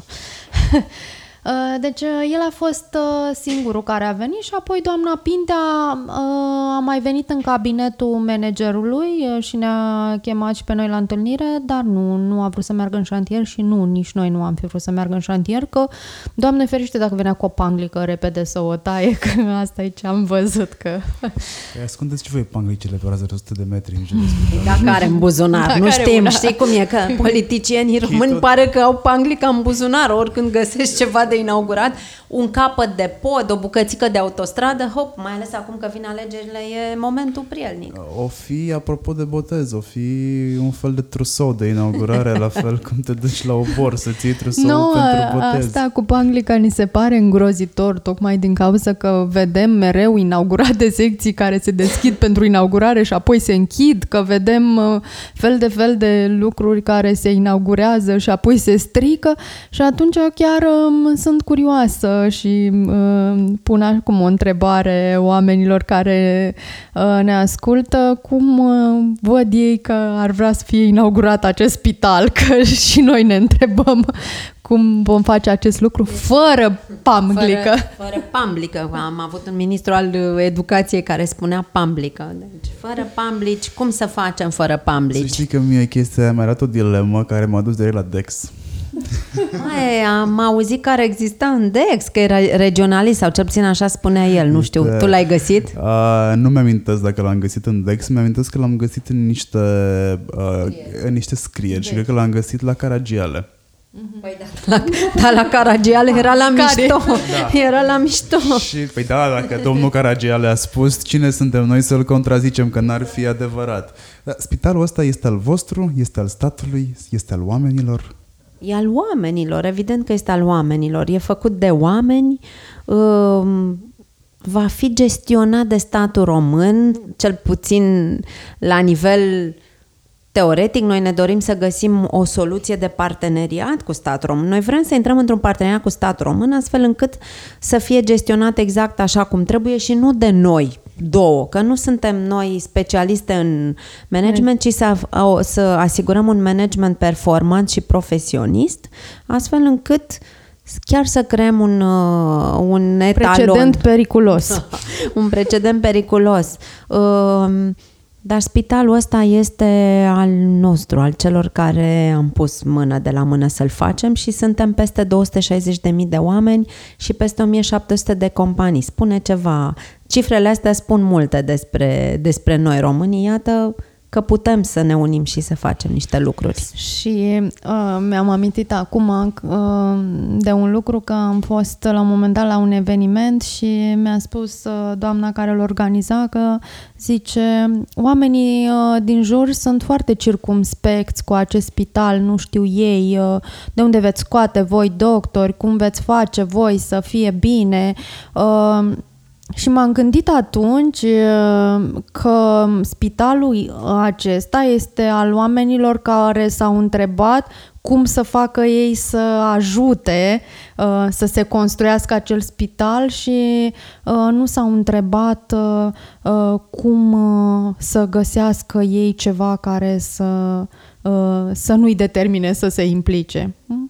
Cei care au găsit că trebuie să se implice sunt parte din acest spital și au pus o cărămidă și cred că am descoperit noi așa că e mare lucru să, să, să, fi, să faci parte din construcția acestui spital, să fii fondatorul unui spital, pentru că nu cred că ți se întâmplă de două ori în viață să ai șansa asta și să vezi peste zeci de ani că acolo se tratează niște copii și că tu ai contribuit cumva la binele lor. Și chiar am avut la un moment dat un mesaj de la o mamă care ne spunea, zice, eu am început să dau prin S M S uh, bani fără să știu ce mi se va întâmpla uh, și la un timp de când dona, uh, copilul ei s-a îmbolnăvit și a ajuns la Marie Curie și zice, nu mi-am imaginat niciodată că o să fiu în situația asta, dar mă bucur că am susținut proiectul și că am speranță că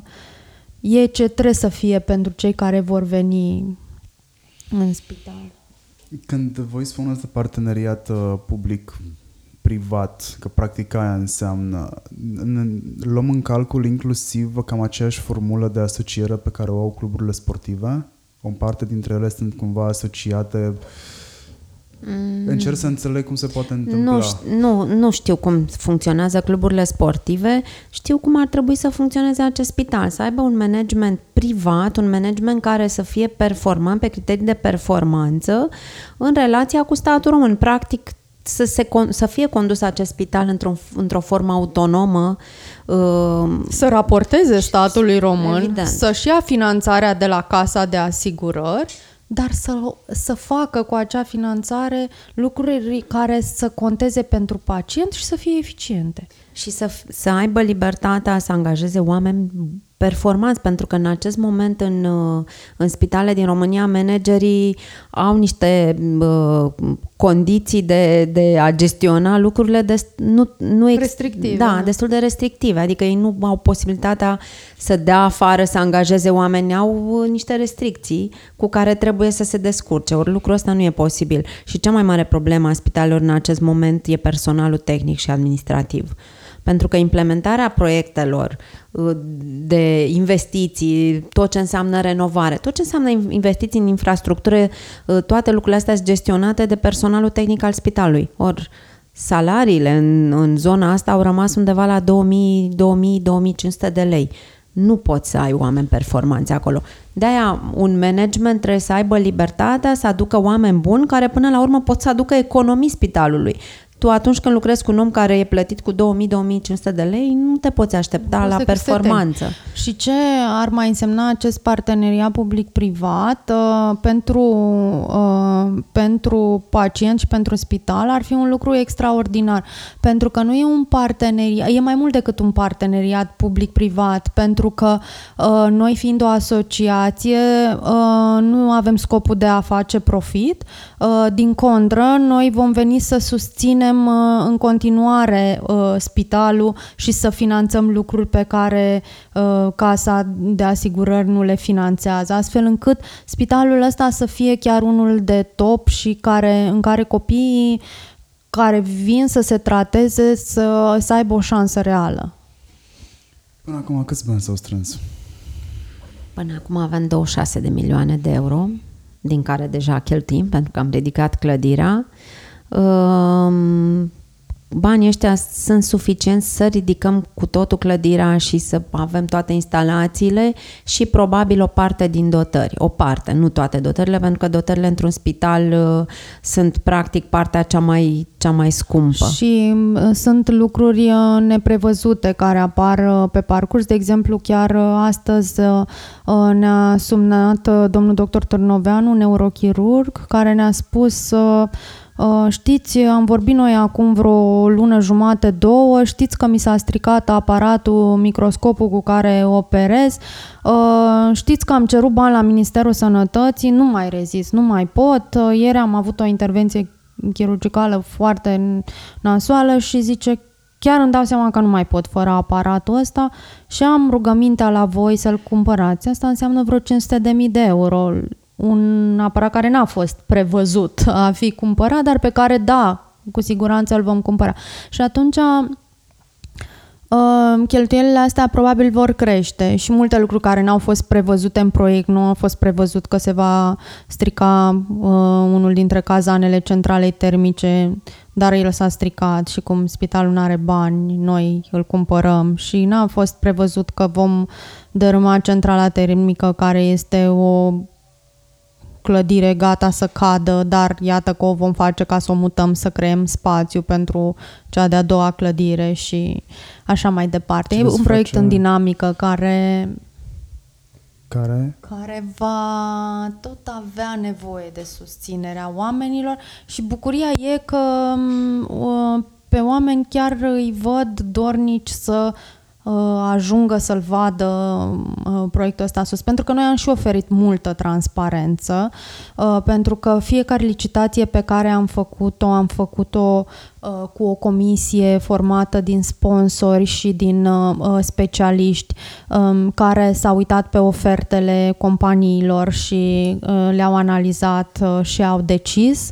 Noi nu am avut nici măcar dreptul la vot, noi două, pentru că am făcut la o casă de avocatură aceste licitații, pentru că am transmis pe Facebook, pentru că au fost filmate, pentru că facem raportări anuale, pentru că suntem auditați, pentru că trimitem, sper că nu destul de des, sper că nu îi stresăm pe, pe donatorii noștri, dar le trimitem vești destul de des despre ce se întâmplă cu spitalul și în ce stadiu suntem, așa încât oamenii sperăm că sunt dispuși să ajute în continuare și să vadă un proiect așa cum fiecare îl visează. Ai zis de centrală. Este o biserică în curte.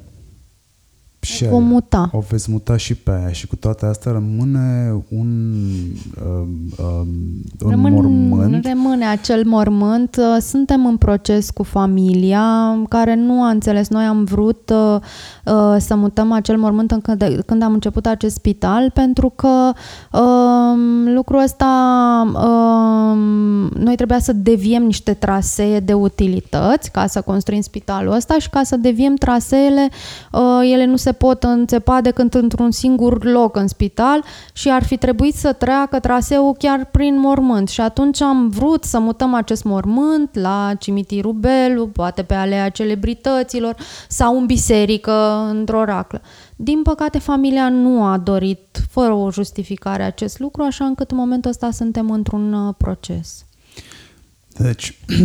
să facem o mică recapitulare a situației în mormânt, da? Este o operațiune de-a dreptul. E ușor ilară, dar dacă n-ați înțeles și voi, cei care ascultați, există un mormânt în centrul Bucureștiului care nu există de fapt pe niciunde și nu există nicio dispensă pentru un mormânt în centrul Bucureștiului. Mă rog, nu e centrul nu, Bucureștiului, ca să spunem, e în Berceni. Le- legislația interzice să îngropi oameni, să-i mormântezi în spații altele decât cimitirele legal înființate și cu autorizate în acest scop. Este total interzis, adică nu poate oricine să-și mormânteze uh, ruda sau pe cineva drag unde vrea. Nu poți să-l pui la tine în curte chiar dacă vrei. E interzis prin lege. În, a, în cazul profesorului Pesamosca s-a stabilit la momentul în care a murit că va fi înmormântat în curtea spitalului. Era Sorin Oprescu primar, a zis acolo, acolo s-a întâmplat. Nu există niciun document, nicio autorizație, nicio dispensă și este total ilegal să faci lucrul ăsta într-un spital și din punctul de vedere al normelor medicale.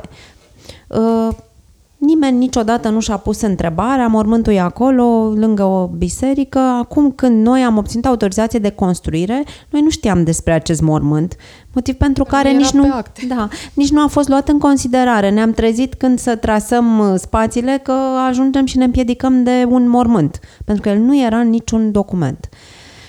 Și a început, așa cum povestea Carmen, această bătălie cu familia. Din păcate, familia... nu s-a interesat și nu, a, nu s-a interesat de profesorul Pesamosca, credem noi, cât era în viață, din moment ce și-a trăit ultimele clipe în spital, ceea ce nu-i normal, într-o cameră. El nu a stat cu familia lui, ci a stătea într-o cămăruță a spitalului. Dar acum sunt foarte luptători, adică se luptă cu noi să nu, deși profesorul Pesamosca este cel care și-a dorit foarte mult construirea unui spital și ne gândim că ne-ar fi susținut dacă ar fi fost în viață. Iată, familia îl pune cumva împotriva uh, spitalului și noi am cheltuit vreo treizeci ceva de mii de euro ca să putem devia niște trasee uh, și să evităm mormântul. Da, de ce ar face cineva, de ce s-ar pune cineva de-a doua cu un mormânt? Mă stau și mă gândesc ce aș avea eu de câștigat din toată povestea asta. E vorba despre orgolii și despre ambiții. Oamenii au uneori ambiții și orgolii pe care nici ei înșiși nu și le pot explica, așa că e greu altora să le explice.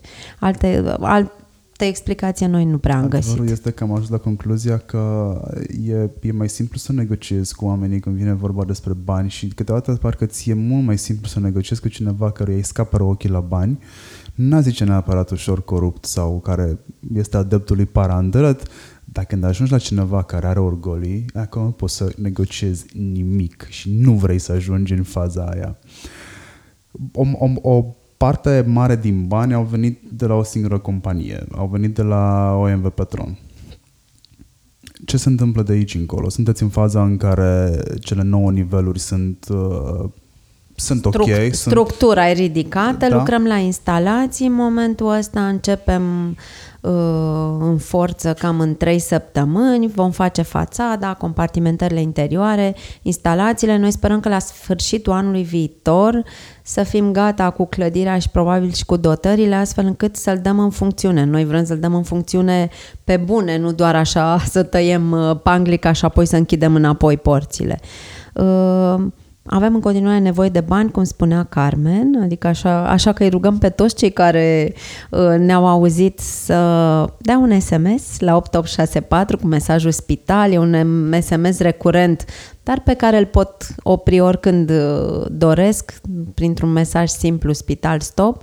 Avem în continuare nevoie de bani pentru că, spunea Carmen, trebuie să refacem și centrala și ne propunem să facem un spital cu, pe de-a întregul la norme europene, să continuăm să construim astfel încât toți copiii care la un moment dat au nevoie de o intervenție chirurgicală, de un tratament, de o consultație, să aibă parte de condiții. Nu știu, noi, noi România avem în general mare grijă de copii, sau cel puțin așa ne definim, că având mare grijă de copii, asta însă nu se vede nici în infrastructură medicală, nici în școli.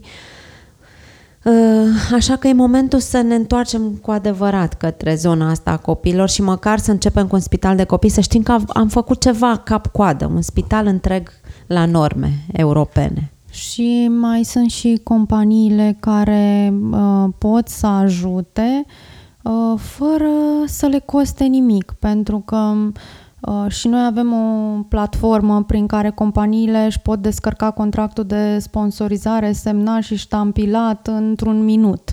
Uh, bursa de fericire punct ro sau pot intra pe dăruiește viață punct ro și tot așa afla toate detaliile. Uh, ele pot da douăzeci la sută din impozitul pe profit maxim șapte maxim zero virgulă șaptezeci și cinci la sută. șaptezeci și cinci la sută din, uh, din cifra de afaceri uh, și uh, cele mai multe fonduri într-adevăr pot fi strânse de la companii pentru că potențialul e imens, uh, e la patru sute de milioane de euro și îi anunțăm că noi nu facem piramide în București, noi facem un spital, pe bune facem un spital uh, și ne pot uh, sprijini. Ce vă lipsește? E ceva ce vă lipsește în afară de bani? Medici. Medici, specialiști, vom, vom avea nevoie de oameni tehnici neapărat. Noi am văzut niște spitale din afară în care echipa medicală era în permanentă însoțită de ingineri de sistem care îi ajutau să-și facă procedurile astfel încât totul să fie extrem de standardizat, extrem de sigur. Pentru că atunci când ai proceduri pe care le respecti, eviți greșelile. Știi că la noi, dacă sunt doi copii cu același nume, există mari uh, șanse să primească analizele greșite, inversate sau, Doamne ferește, să fie operat unul în locul celuilalt. Pentru că nu avem chei de control. Nu, e din realitatea zilelor noastre. Astfel de lucruri trebuie să nu se mai poată întâmpla, pentru că atunci când rămân la uh, simplu control al unui om, fără să fie niște chei standard de control, apar erorile. Noi trebuie să ajutăm pe oameni să nu greșească prin niște proceduri. Deci vom avea nevoie de specialiști în, tehnolo- în tehnică medicală care să ne ajute să facem achiziții în viitor, care să asigure mentenanța spitalului. Uh, vor fi și sunt multe nevoi. Voi creați un, un sistem, da, care sperați voi să funcționeze într-un sistem nefuncțional. Da, de obicei, virusii pleacă de la o tulpină și se răspândesc în organism ușor, ușor, până când organismul cedează. Voi sperați să fie invers? Păi noi sperăm să fim un virus. Să, fiți, să, fiți. Să fim virusul ăla bun, care să infestăm sistemul. Eu cred că oamenii, în general, vor să le fie mai bine. De ce n-ar vrea medicii și asistentele și managerii să le fie mai bine? Doar că încă nu își dau seama cum. Noi le creăm nevoie acum. Sunteți Google. Da, da, da. Și, uh, și cred cu tărie că în chintesența lor oamenii sunt buni. Cred chestia asta. Cred că undeva fiecare are, are, nu știu, acolo bunătatea lui aia, cât e mai mult sau mai puțină o are. Și atunci când, știi cum e, când în jurul tău lucrurile sunt bune, s-a demonstrat că dacă mergi pe o stradă care e curată, nu arunci gunoiul pe jos. Dacă mergi pe o stradă care e murdară, îl arunci pentru că și așa e murdară. Când omul vede că în jurul lui lucrurile se întâmplă într-un anume fel, că e bine, că asta e, că asta e norma, din păcate în România norma a devenit răul și nu binele. Și noi asta trebuie să facem, încetul cu încetul, să readucem ca norma să fie bunătatea, nu răutatea și nepăsarea. Ce o să se întâmple? Adică este posibilitatea ca în spitalul vostru, mă rog, în spitalul nostru, a, așa, da. a, să se umblă cu plocoane? Noi credem că uh, există această posibilitate, dar că în spital nu se va umbla cu plocoane. Uh, dar depinde de ambele părți. Depinde și de pacient. Dacă el uh, decide că vrea să dea plocon ca să defavorizeze alt pacient, că practic așa se întâmplă. În momentul în care tu dai un plocon, vrei să fii tratat mai bine. Mai bine decât cine? Mai bine decât un alt pacient. Deci depinde și de pacient sau de aparținător, în cazul copiilor, aparținător de părinți sau rude, cu cine vine. Sigur că depinde și de doctori. Ceea ce depinde de noi, vom face ca acest lucru să nu se întâmple. Respectiv, noi vom încerca să facem campanii prin care să arătăm și medicului și pacientului că nu e ok să dai șpagă și nu e ok pentru că nu doar că nu e etic, dar uh, lucrurile astea uh, generează niște probleme la bază. Și noi vom face ce ține de noi, dar sigur că depinde de fiecare dintre noi și chiar vreau să, așa cum noi ne simțim responsabile pentru fiecare ban pe care îl primim, vreau să se simtă responsabil și donatorul pentru fiecare ban pe care îl dă și pacientul atunci când vrea să dea șpagă și medicul atunci când primește.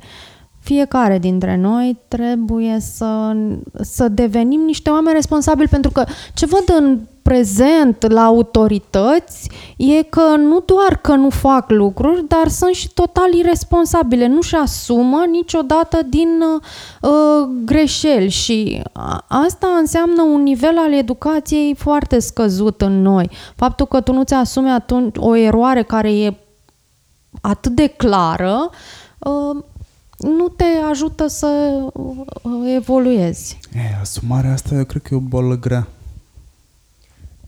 E vine din educație. Atunci când ești, când ești... Dar știi de ce nu-și asumă oamenii? Pentru că se simt vânați. Și atunci când ești vânat, nu-ți mai asumi lucruri. Pentru că știi că vei fi...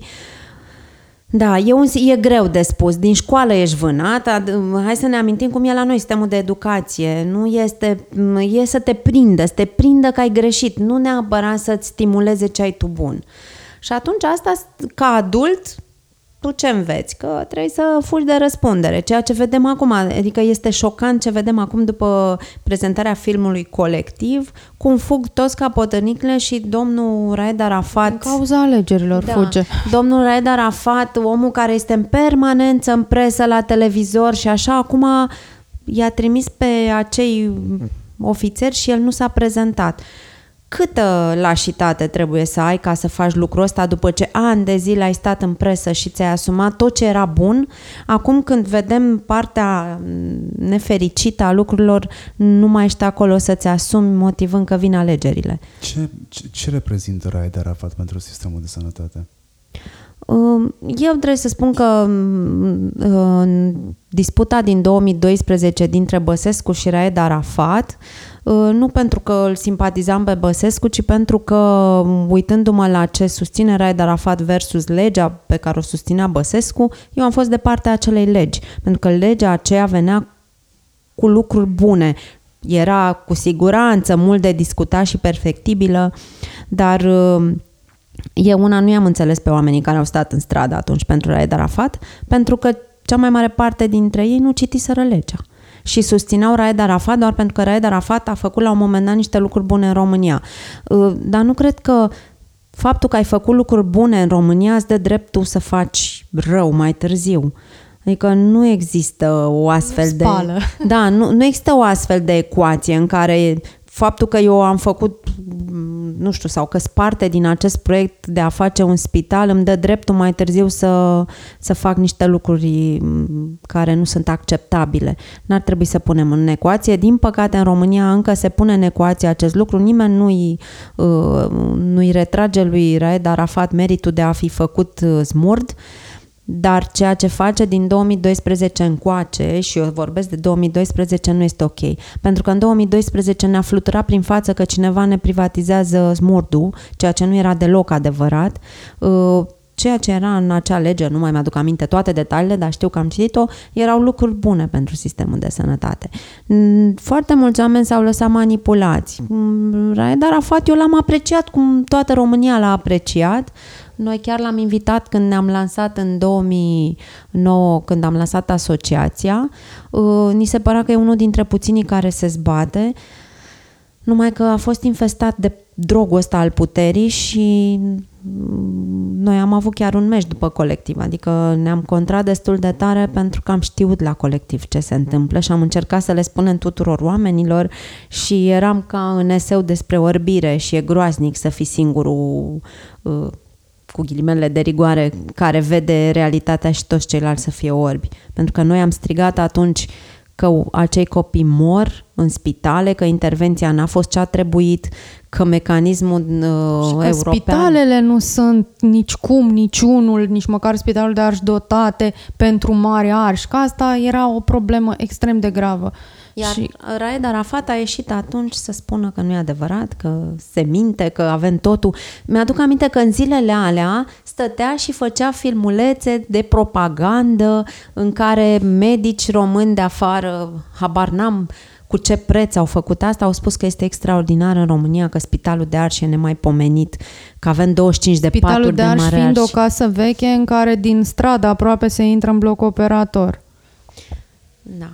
Așa că în momentul ăsta chiar cred că... Și fără camere steril. Da, cred că Raed Arafat ar trebui să plece, pentru că, iată, sub el a creat un sistem despre care noi toți am crezut că este extraordinar de bun, e un sistem de elită, am crezut că avem ceva care merge în România. Ne-am trezit că, de fapt, avem o gloată de oameni care se calcă în picioare și nu știu care încotro și mă gândesc că, la un moment dat, țara asta va fi lovită de un cutremur mare, știm foarte bine, și uitându-mă la ce s-a întâmplat la Colectiv, aproape când vine să mă rog noaptea, seara înainte de culcare, să nu se întâmple noaptea aia un cutremur, că, nu știu, noaptea mi se pare și mai greu. Uh, apropo de cutremure, în Japonia, țară cu risc seismic incredibil de mare, copiii învață ce au de făcut în cazul unui seism, unui tsunami și așa mai departe, încă din grădiniță. Și la noi sună sirena. De, de, cât, de câte ori? De câte ori pe zi? În fiecare a treia miercuri sună sirena, dar eu mereu mă întreb de câte, o aud, de câte ori o aud, sau prima miercuri din lună, nu știu, într-o miercuri, de câte ori o aud, mă întreb, dar ce ar trebui să facă? Habar n-am unde ar trebui să mă duc. Știe cineva din România... Un bunkerul pe care îl construiești. Unde ar trebui... Am înțeles, n-am cum să ajung de aici până la... Ce ar trebui să facem noi când sună sirena? Și dacă se întâmplă ceva într-o miercuri, cum știu eu că sirena aia sună fiindcă chiar se întâmplă ceva? Sau... E pe bun. E... Se dă mai tare ca reclamele de la televizor. E un exercițiu absolut stupid, să mă ierte oamenii care îl fac, dar e un exercițiu stupid pentru că noi, niciunul dintre noi, nu... Tu știi ce ar trebui să faci când sună sirena? Nu, este întrebarea pe care... Nici I S U nu știe ce trebuie să facă când sună sirena, că au și spus că noi nu suntem pregătiți pentru mari dezastre. Noi suntem pregătiți pentru distracție sau pentru ce-om fi pregătiți? Noi suntem doar pentru dezastru pregătiți, cred. Nu pentru mari. Nu, nu, nu adică, pentru de mari. Exemplu, așa cum ar fi la zece iunie, la zece august, suntem pregătiți să gazăm un pic oamenii acolo. Mamă, deci acolo procedurați, s-au descurcat impecabil cu cai, aliniați, erau pe chiselev, totul era perfect, deci după standarde. Uh, vis-a-vis de Japonia, mă rog, în legătură cu Japonia, voiam, uh, voiam să scot în față faptul că ei au inclusiv și știu că majoritatea țărilor mult mai dezvoltate ca noi, care ne răscătăm doar cu dezastre, nu știu, cu mari dezastre, au scenariști care uh, zilnic lucrează la scenarii și voi puteți să mă contraziceți, că probabil cunoașteți mai multe ca mine, lucrează la scenarii de posibile mari dezastre pe care le simulează inclusiv cu logistica necesară. Să vadă cum vor funcționa, apoi scot procedura și când se întâmplă acel mare dezastru, se uită pe fișă și zic că ok, deci ăsta este balena albastră și atunci înseamnă că trebuie să facem asta, asta, asta și asta. Păi, tu, mitică, a, trebuie ești responsabil cu aia. La Colectiv nu știau măcar că... Nu. Ziceau ei că Dup- există un club acolo. Am, exemplu, am un alt exemplu. După Colectiv, în două mii optsprezece am avut o simulare cu tremur două mii optsprezece. Scria cineva pe Facebook adinauri că la această simulare se presupune că toate comunicațiile cad, pentru că e normal. Nu o să... Cum crezi că au fost chemate, a, alertate cadrele medicale și toți cei care trebuiau să intervină în, prin WhatsApp? Deci așa se face simularea în România la trei ani de la Colectiv.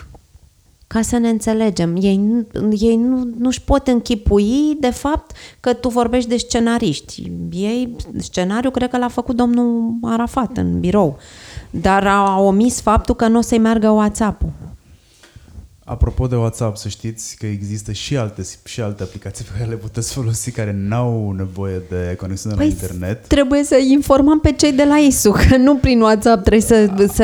Ei nu trebuie să se antreneze că vor folosi WhatsApp-ul, că WhatsApp-ul nu va funcționa. Nu, funcționează Fire, este un da. tool de genul ăsta care folosește antena telefonului tău, care se folosește de antena telefonului... Dar trebuie să fii într-o zonă apropiată. Carmen. Din cât, nu? Merge din aproape în aproape. Ah, merge din aproape în aproape. Din aproape în aproape. Și noi de ce nu știm, de exemplu, de chestia asta?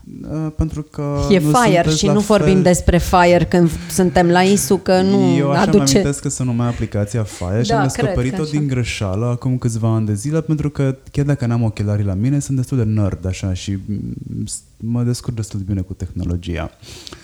Doamnelor, vă mulțumesc foarte mult că a stat cu mine aproape două ore la discuții. Aș mai sta multă vreme la, la povești, dar sigur dar rămânem treabă. Fără niciun... nu mai ascultă nimeni, că s-au plictisit e, de noi. Să știi că am avut și de două ore și douăsprezece minute și m-au întrebat de ce s-a terminat discuția brusc. Deci discuția nu s-a terminat brusc, uite, o încheiem așa. Susțineți acest proiect. Nu, nu uitați că odată în viață cred că putem fi fondatorii unui spital, că mi închipui că după ăsta o să construiască statul român, că noi toți o să-l obligăm. Eu cred că o să mai construiți unul și tot așa, pentru că, uite, o altă întrebare până înainte de final, ce e asta pentru voi? E hobby? E job? E pur și simplu modul vostru de a vă lupta cu lumea? Toate astea la un loc. Adică hobby, nu știu dacă e hobby, dar nouă ne place ce facem. E și un job, fiindcă îl facem full-time de, din două mii doisprezece încoace și este și modul nostru de, în care am, am găsit o cale de a ne manifesta revolta constructiv, pentru că, așa cum ziceam, nu e suficient să fii revoltat. Trebuie să te duci să faci ceva și cred că e modul în care poți să o faci cumva și cu sens. Adică să te revolți cu sens, să facem un spital, să le arătăm și ăstora că se poate și în același timp copiii să aibă șanse la viață. Carmen, ai ceva de adăugat pe final? Vrei să ne dai un îndemn? Vrei să ne pui pe gânduri? De obicei, să știi că la final de interviuri cer oamenilor cu care discut uh, un ceva sau o ceva care să-i pună pe gânduri pe oamenii care ne ascultă. cincisprezece minute acolo de reflexie. Păi nu știu, poate după interviul ăsta de aproape două ore sau poate că de fapt el va fi de peste două ore, habar n-am. O oră cincizeci și două uh, Cred acum. Că aș vrea ca fiecare să-și pună întrebarea asta, ce pot face eu acum, sau nu știu la ce oră îl difuzez, uh, e oricând. Uh, e fără oră. Da, ce pot face eu acum ca să schimb ceva în bine în jurul meu? Și cred că întrebarea asta ai putea să ți-o pui în fiecare zi și apoi să treci la fapte, se pot face, poți începe cu lucruri foarte mici și cred că asta e esențial, chiar cu copilul tău, învățându-l ceva, chiar cu strada ta pe care să ieși să faci ceva bun. Ce pot face eu acum ca să am o țară ca afară? Vorba cântecului. Da, știu că am zis reflexie, reflecție, da. Să mă corectez singur înainte să faceți voi. Ca să recunosc, n-am sesizat, adică nu n-am ascultat cu atenție, probabil. Iată că noi nu vânăm greșelile. Nu vânăm da, greșelile. Lasă că le vânez eu, să știți, e ok. Vă, vă mulțumesc foarte mult că ați ascultat până acum episodul ăsta. Dați mai departe, pentru că este mult de ascultat despre cum se construiește ceva funcțional într-un sistem nefuncțional, dar care sperăm noi să devină funcțional, pentru că putem arăta oamenilor că se pot întâmpla și lucruri bune. Uh, susțineți uh, proiectul, dați S M S-uri, uh, trageți for pe la companiile pe la care lucrați, um, convingeți oamenii să facă lucruri bune, pentru că până la urmă asta este esența interviului de astăzi. În descrierea episodului o să găsiți inclusiv numărul de telefon sau numărul pentru S M S-uri la care puteți uh, să activați recurența donației. Eu sunt Marian Hurducaș, voi ați ascultat uh, Hurduchest. Ah, nu uitați să dați tag-uri, nu uitați să dați mention-uri, uh, vă știți pe aia cu orgoliu. Mie îmi face bine la orgoliu și cu siguranță și invitatelor mele, că na, până la urmă e ok să primești câte bătaie pe umăr. Uh, vă mulțumesc încă o dată și vă mulțumesc și vouă că ați ascultat. Salut, ne auzim la următorul episod.